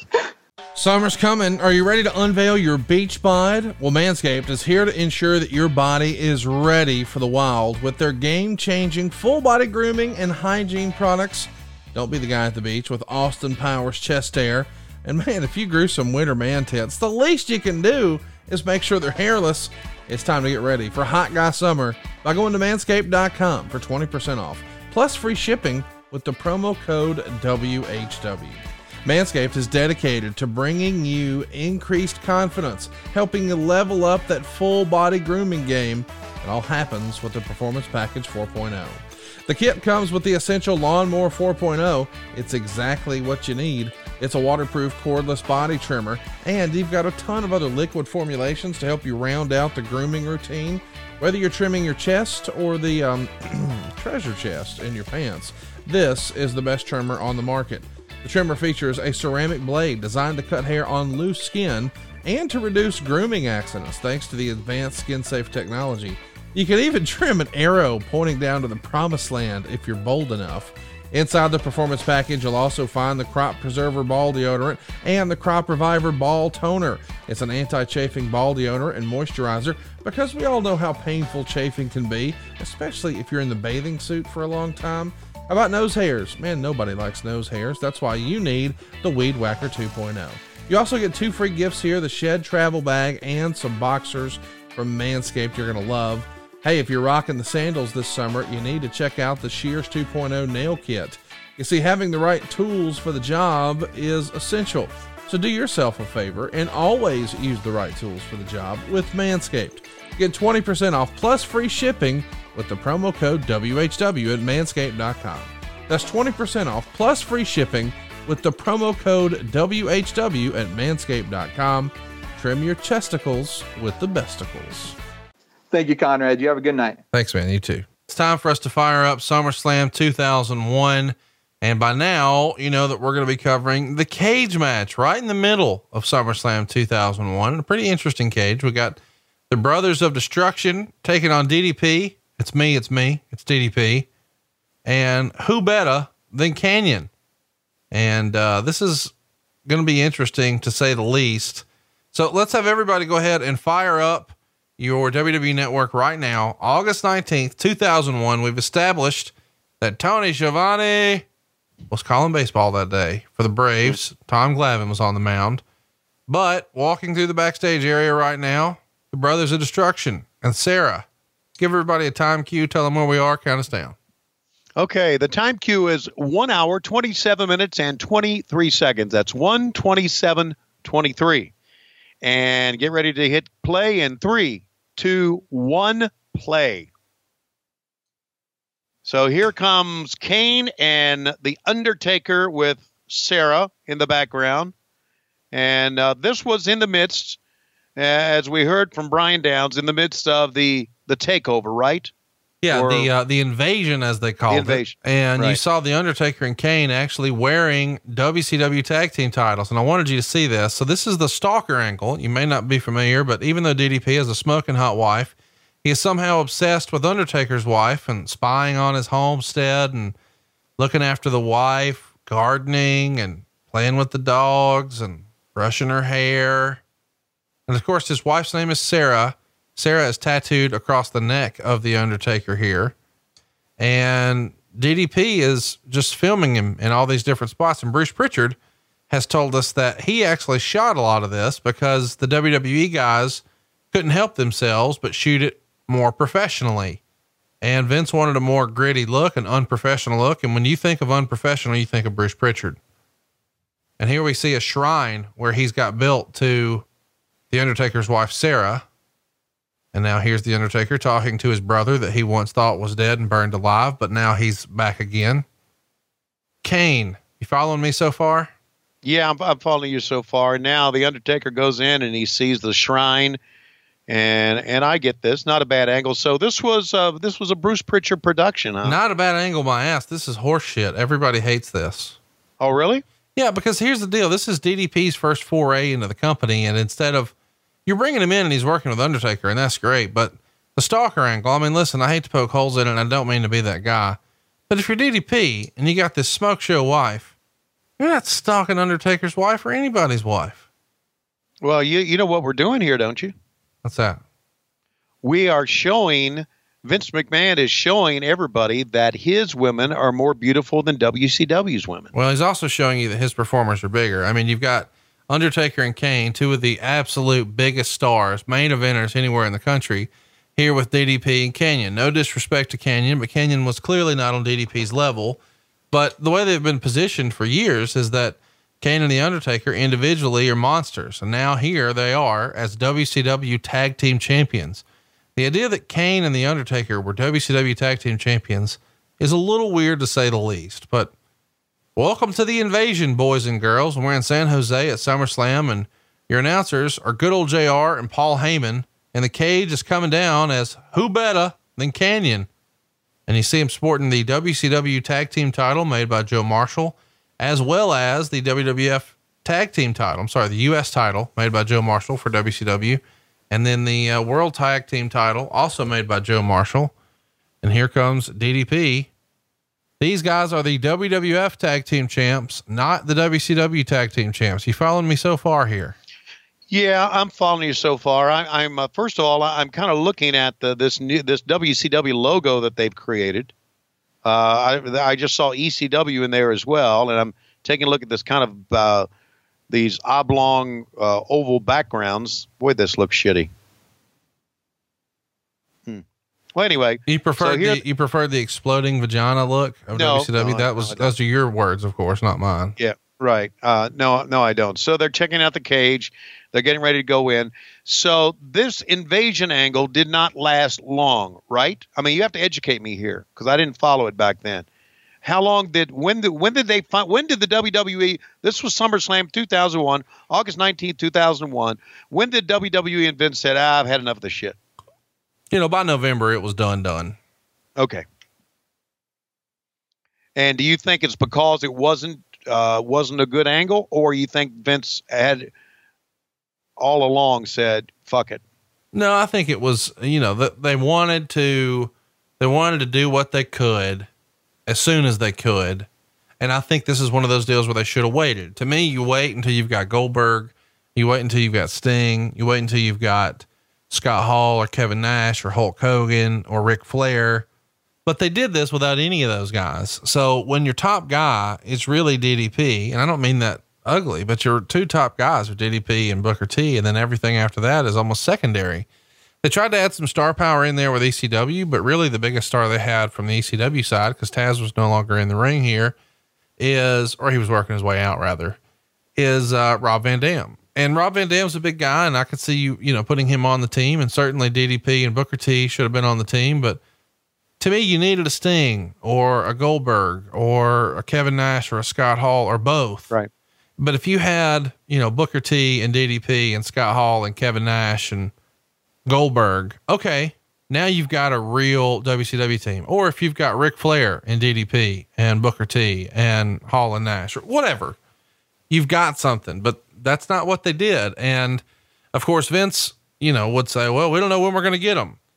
And just a couple of months, you know, after the first of the year, here comes the return of the NWO, February of 02. Hogan, Hall, and Nash are back. And so this is in August. So it's less than six months later and they're all there. So if they would have waited just one year, Flair, Hogan, Hall, and Nash all would have been there. But Vince didn't make that call. He wanted to do it now with what he had, and it was the drizzling shits. and you know what I I think that uh, he didn't uh, it didn't bother him it was the drizzling shits No, it definitely Uh-huh. bothered. I mean, it had to. He left money on the table. We know what's interesting too is these guys are supposed to be badasses, the WCW guys, and you could just see it on their faces. They're deathly afraid of the Undertaker and Kane. And instead of them closing it behind them, Undertaker's closing the cage himself. Like, hey, I can't wait to get locked in here with these guys. And here's Sara, Yes. who, who, by the way, Sara, I don't know that I've told you this before. Sara listed her wedding dress where she married the Undertaker on eBay. Have I told you that before? Uh, I don't remember that. Yeah. She listed it on eBay and I couldn't help myself. I made an offer. Wow. Uh, First of all, who sells a wedding dress on eBay? Second of all, who sells a wedding dress on eBay leveraging her celebrity ex-husband's celebrity? Uh, so they're they're they're not married any No, longer. I no, take it. No, he's now with Michelle McCool.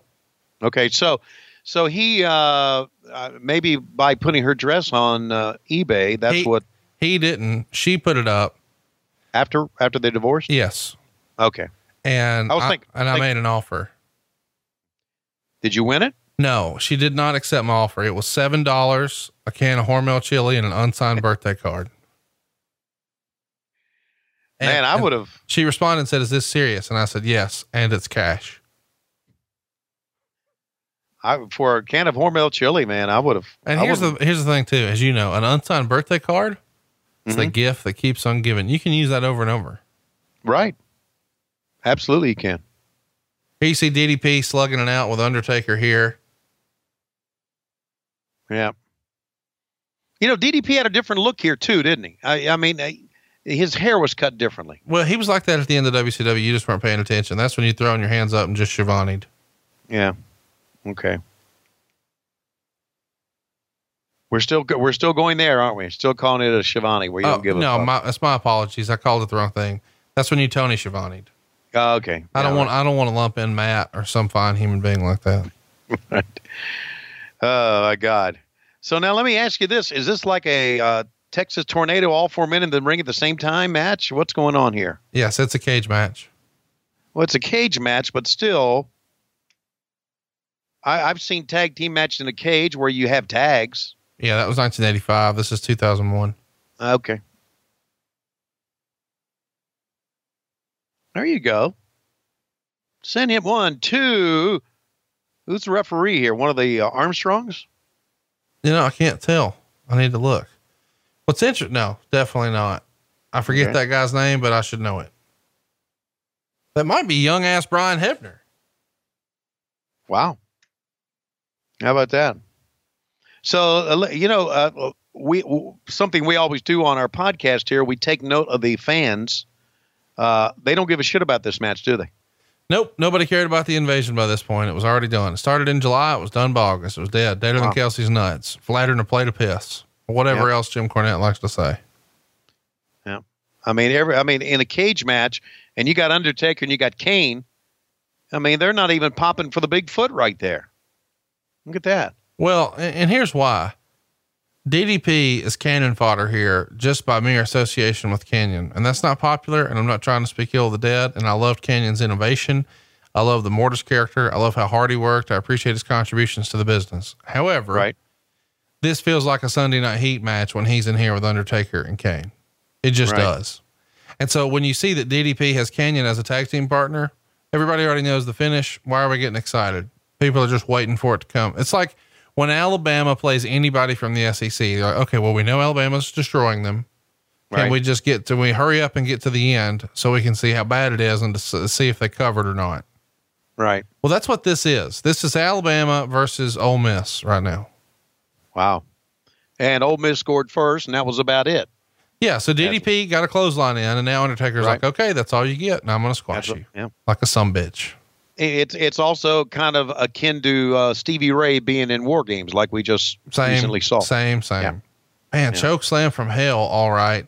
Man, uh, you know, listen, Kanyon is one of those unsung heroes in wrestling. I know we were just sort of equating him to an underneath guy because he was, but you really want to talk about his work. Dude, he made that choke slam look like ungodly. Oh yeah, that that's that's a good point. That that's a point that we that we don't talk about enough. We talk about, oh man, look at the great move, but you got to be able to be able to take those great moves. And look what Kanyon's taking here. Somebody's got to be willing to I mean, listen, he didn't power bomb him on his own. He had some help, and somebody's got to be willing to help make him. s hey, somebody's got to help hurt themselves. That's really what this is, you know? Right. Hey, I'm going to help you hurt me. What? Right. I mean, that really is what it takes to be a really good seller like that. And that's not even the right word and a word I should use, but you know what I mean? Just, sure. I think Arn Anderson likes the word carpenter. Right. And that's what Kanyon can do, man. Kanyon can get in there and make anybody look devastating. And he's doing it here. That's for sure. I go back to, and we've seen it already here. I go back to a choke slam. It takes two to make a good choke slam. You have to be able to go up with the person and not be dead weight for the choke slam to have effect. Now coming down, it's all the guy, but it's you going up, and uh, that's that. T- take a look at Kanyon here, and Kane Kanyon trying to fight him off. Kane tries. I don't know if he'll get the running power bomb in or not, but and there's two guys sleep. Wow. Innovator of offense right there, man. Rocker dropper type maneuver right off the top rope. Something else. So obviously, uh, yeah, th- this invasion, everybody knew that the w- WCW guys are not going to beat The Undertaker and Kane. Well, and, knew and in fairness, if this was Hall and Nash versus Kane and the Undertaker, I Yeah. think people might be like, I don't know. This could go either Yeah. way. You know, if it's Goldberg and Sting, well, Right. it could be either way. For that matter, it could be Booker T and DDP. And I still think people would have said, well, maybe. Right. But I mean, Scott Steiner's not here yet, but he's coming. Ric Flair's not here yet, but he's coming. There's just so many WCW guys who aren't coming yet. But hey, we got Kanyon. And in this match, who better than Kanyon? Well, almost everyone. Hmm. but look at the dangerous situation the Undertaker's in. Let's appreciate this a 300 pound dude just holding on to a cable. Right. With, with boots that are slick on the bottom. There's no Right. grips. Just hoping for the best on top of the cage, dude. Right. And and and as a result, the fans are kind of getting into it because they realize the danger of what's going on here. Well, because they've seen the Undertaker throw motherfuckers off the top of cages, and they, and if you've been watching WCW, you've seen Kanyon get thrown off the top of cages. And how about a chain up there at the top? But somehow Kanyon escapes. Wow. Now, uh, you know, the old days in in, in the WWE, you escaped the cage, you won. Well, Uh, in, in fairness, uh, who cares if he won? They're going to brutalize DDP. That's the story here. Okay. All right. So he leaves DDP out to dry, and they've had enough of DDP in the stalker angle, so they're going to beat the fuck out of him. Okay. Hmm. And so Kanyon took the powder. And Kanyon's done. He's not coming back in. Well, yeah, the story is you've got to get both guys to escape. So the alliance is technically winning the match right now because Kanyon's out. And if DDP can escape, they're done. Right. And, you- and we even saw. I, I get it now. I'm, I'm, I get the rules now. The, the Undertaker even said, uh, told Kane, let him leave because we want Diamond Dallas Page. I got it. Look at him fight back, man. And the fans still not into it. Nothing. Well, I mean, at this point, nothing. it's a fucking beatdown. What do you expect? Yeah. Well, this kind of represents. This is kind of uh, in capsules. Uh, WCW and WWE, right? WWCW, who was that? Where did they do? no, it kind of represents World Championship Wrestling and the World Wrestling Federation. World Championship Wrestling getting their ass handed to them right here in the cage, Well, except just like those, the promotion did. except for those 83 weeks. I mean, you guys just slaughtered them then. To me, though, here's the deal. What the fuck do I know? But to me, DDP needs to catch Undertaker with a diamond cutter right now. Right. Well, I tell you what you know. Everybody knows what you know, motherfucker. It's a well, uh, a well sung story here on this podcast, but you are the motherfucking promoter of the year, and you would have done this differently, and you would have done it the correct way. That's the that's the the truism in this podcast right here. That is. Well, I don't know You about that. I would not have put. Yeah. See? Look, now he's saying no. Let him go. Yeah. All right. So they're arguing here a little bit. No, they're letting him go, saying, you know, you guys can be unified tag team champs. We don't care. Yeah. Well, then maybe Kane they do. cares. Wow. Choke slam from the top rope. Yeah. Pretty good bump. Should have been a diamond cutter. Yeah. That'd have been good. I mean, here's my thing. Let him get a little bit of offense and let him diamond cut fucking Kane here and then let Undertaker beat his ass. But no, it's just, by the way, I guess we should mention as if this burial of DDP wasn't enough. They actually have his wife, Sara, beat him once. Uh, in this match? No, they, they had another match. She beat him. Oh, they had wow. Oh, shit. That's called the last ride. It's a power bomb from hell. Holy shit. Wow. And look at All polite right. clapping from the crowd. Yeah. And the crowd goes mild. So I take it that uh, Booker T did not beat Rock on this night either. Now, why would you guess silly things like that? Okay. Just a guess. Hmm. Okay, so there you go. So there's uh, that's part of our, the invasion. Uh, and, and again, Bryan, we appreciate you uh, you coming up with this. Uh, and, and again, it's just uh, synonymous with uh, the WWF beating the fuck out of WCW. That's what this is all about. I bought it, I put it out of business, and now I'm going to beat the fuck out of any of their guys who think they are superstars. No.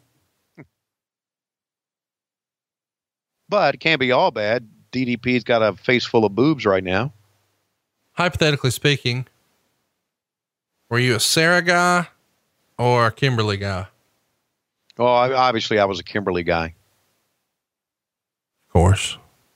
Yeah. Do you remember Kimberly's last name? Bacon.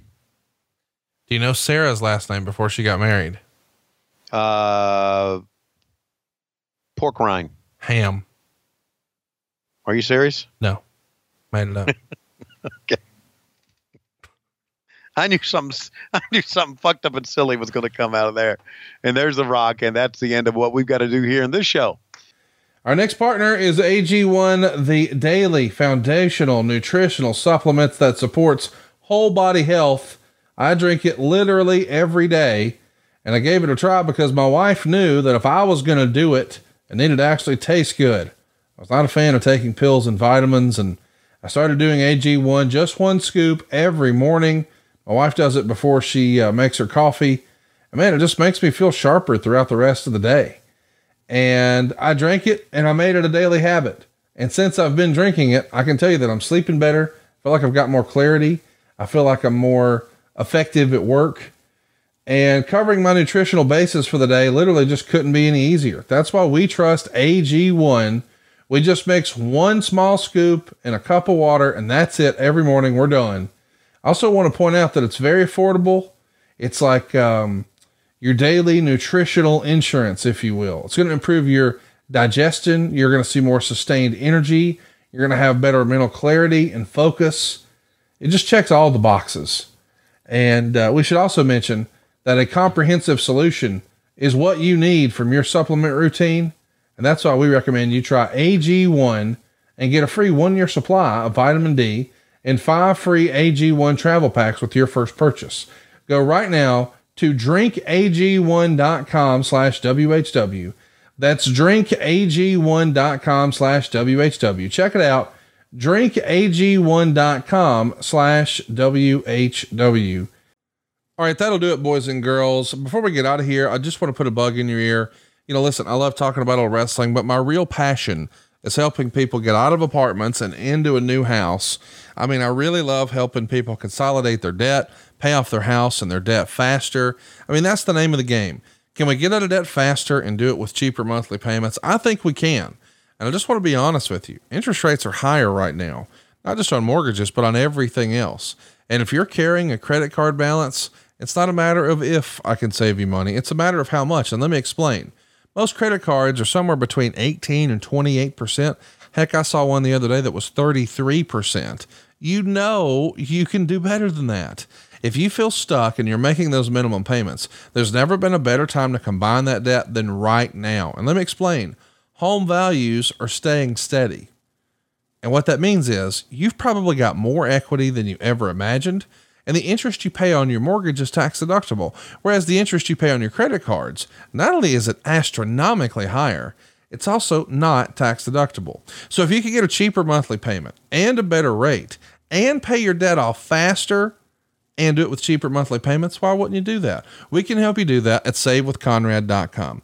You don't need perfect credit. You don't need money out of your pocket. You just need to let us run the numbers. We want to be your mortgage advisor for life. There's a reason that we've got more than a thousand five star reviews. Read them for yourself over at conradreviews.com and know that we've got an A plus rating with the BBB. You don't get that by not taking care of your customers. We know how to save you money. I also want to put a bug in your ear if you've been thinking about buying a house. I want you to overcome that fear. I want you to understand what I'm saying here. You can get a better deal right now than you could have in the last several years. You see, a few years ago, when rates were really, really low, there was a huge buyer pool. It was what's known as a seller's market. You would hear people saying, you're going to have to offer more than the asking price. It's going to have to be all cash. You can't have a, an appraisal contingency. You can't have an inspection contingency, meaning hey, this house might not appraise, and oh, by the way, it might have problems, but just go ahead and give us 50,000 over what we think it's really worth. That was crazy. Don't get caught up in that. Let me explain. Yes, the buyer pool is lower now. What does that mean for you? It means that you are going to have a higher interest rate for a while. But let's be honest. If you have a mortgage right now, have you had it 30 years? Nobody really keeps their mortgage 30 years. That almost never happens. I wouldn't be surprised if that was like a single digit thing percentage wise. Most folks, man, they refinance. Their needs change. And you and everybody else will refinance when the rates improve. So I'm saying all that to say date the rate, marry the house. The buyer pool is a lot smaller right now, meaning there's less competition, meaning you don't have to get stuck overpaying. And said more plainly, you can get a really good deal. You see, it's not uncommon that we see prices are actually more negotiable than they used to be. It's not only no longer a circumstance where you have to overpay for the house, you can actually get a discount. So if they would come off that price a little bit and then you refinance in a couple of years, buddy, it's a win win. Sure, your payment will be a little higher, but for how long and by how much? Hypothetically, if it was an extra $200 a month and you held on to that thing for two years, you're talking about less than $5,000 that you would have paid extra. Does that make sense? 200 times 24 payments, that's 4,800 bucks. But if they'd knock $15,000 off the price, you just made some money. Let us show you how to do this. You don't need perfect credit. You don't need money out of your pocket, but there are good deals to be had in real estate right now. And now's the time to buy. When rates improve, home prices are going way back up. And all this negotiable stuff that's happening, that's over. Now's the time to act. You can get a great deal on your current house and you can get an even better deal on your next house. We can help you do it at savewithconrad.com. NMLS number 65084. That'll do it for us here on What Happened When. Sorry for getting long winded about mortgages. I'm just passionate about helping people, and I see a lot of opportunity and a lot of great deals happening right now all around us. Don't miss this opportunity. Rates are going to improve. Almost every expert agrees. Now, we don't know when. Maybe it's six months from now. Maybe it's 18 months from now, but it's coming. And you can take advantage of that right now at savewithconrad.com. We'll be back next week with Tony Schiavone and brand new content. In the meantime, there's tons of great stuff behind the paywall over at patreon.com forward slash WHW Monday. Check it out. I think you'll be glad you did. And we'll see you right here next week on What Happened When? With the voice of your childhood, Tony Schiavone. Hey guys, it's the hardcore legend Mick Foley here, and I need to call a quick timeout, a brief timeout, because I wanted to tell your listeners what I have been telling Foley is Pod listeners for a while now about all the cool things happening over on adfreeshows.com. We recently celebrated the 25 year anniversary of the biggest Nitro of all time when Goldberg faced Hollywood Hogan at the Georgia Dome. Eric, alongside the Taskmaster Kevin Sullivan and the living legend Larry Zbyszko, joined Ad Free Shows members live to relive it. Yeah, well, you can't fire me now, so I'll tell you the truth. I don't think I don't think anything can beat that. That was the ultimate. I mean, they broke the decibel record. The roof blew off the place. It, it was amazing. It was totally amazing. Speaking of the Taskmaster, Kevin Sullivan joins adfreeshows.com starting this July with a brand new mailbag series, Tuesday with the Taskmaster, answering your questions each and every week. I have over 50 years of experience in the wrestling business, and I'm happy to be on this platform with Conrad. So send in your letters. You got a question? I can go back even past 50 years, and I'm a wrestling historian. So anything you want to know, we'll try to deliver. That's just a small taste, a sampling, if you will, of what we have waiting for you. With four levels to choose from, see for yourself why ad free shows is the best value in wrestling today. Sign up now at adfreeshows.com.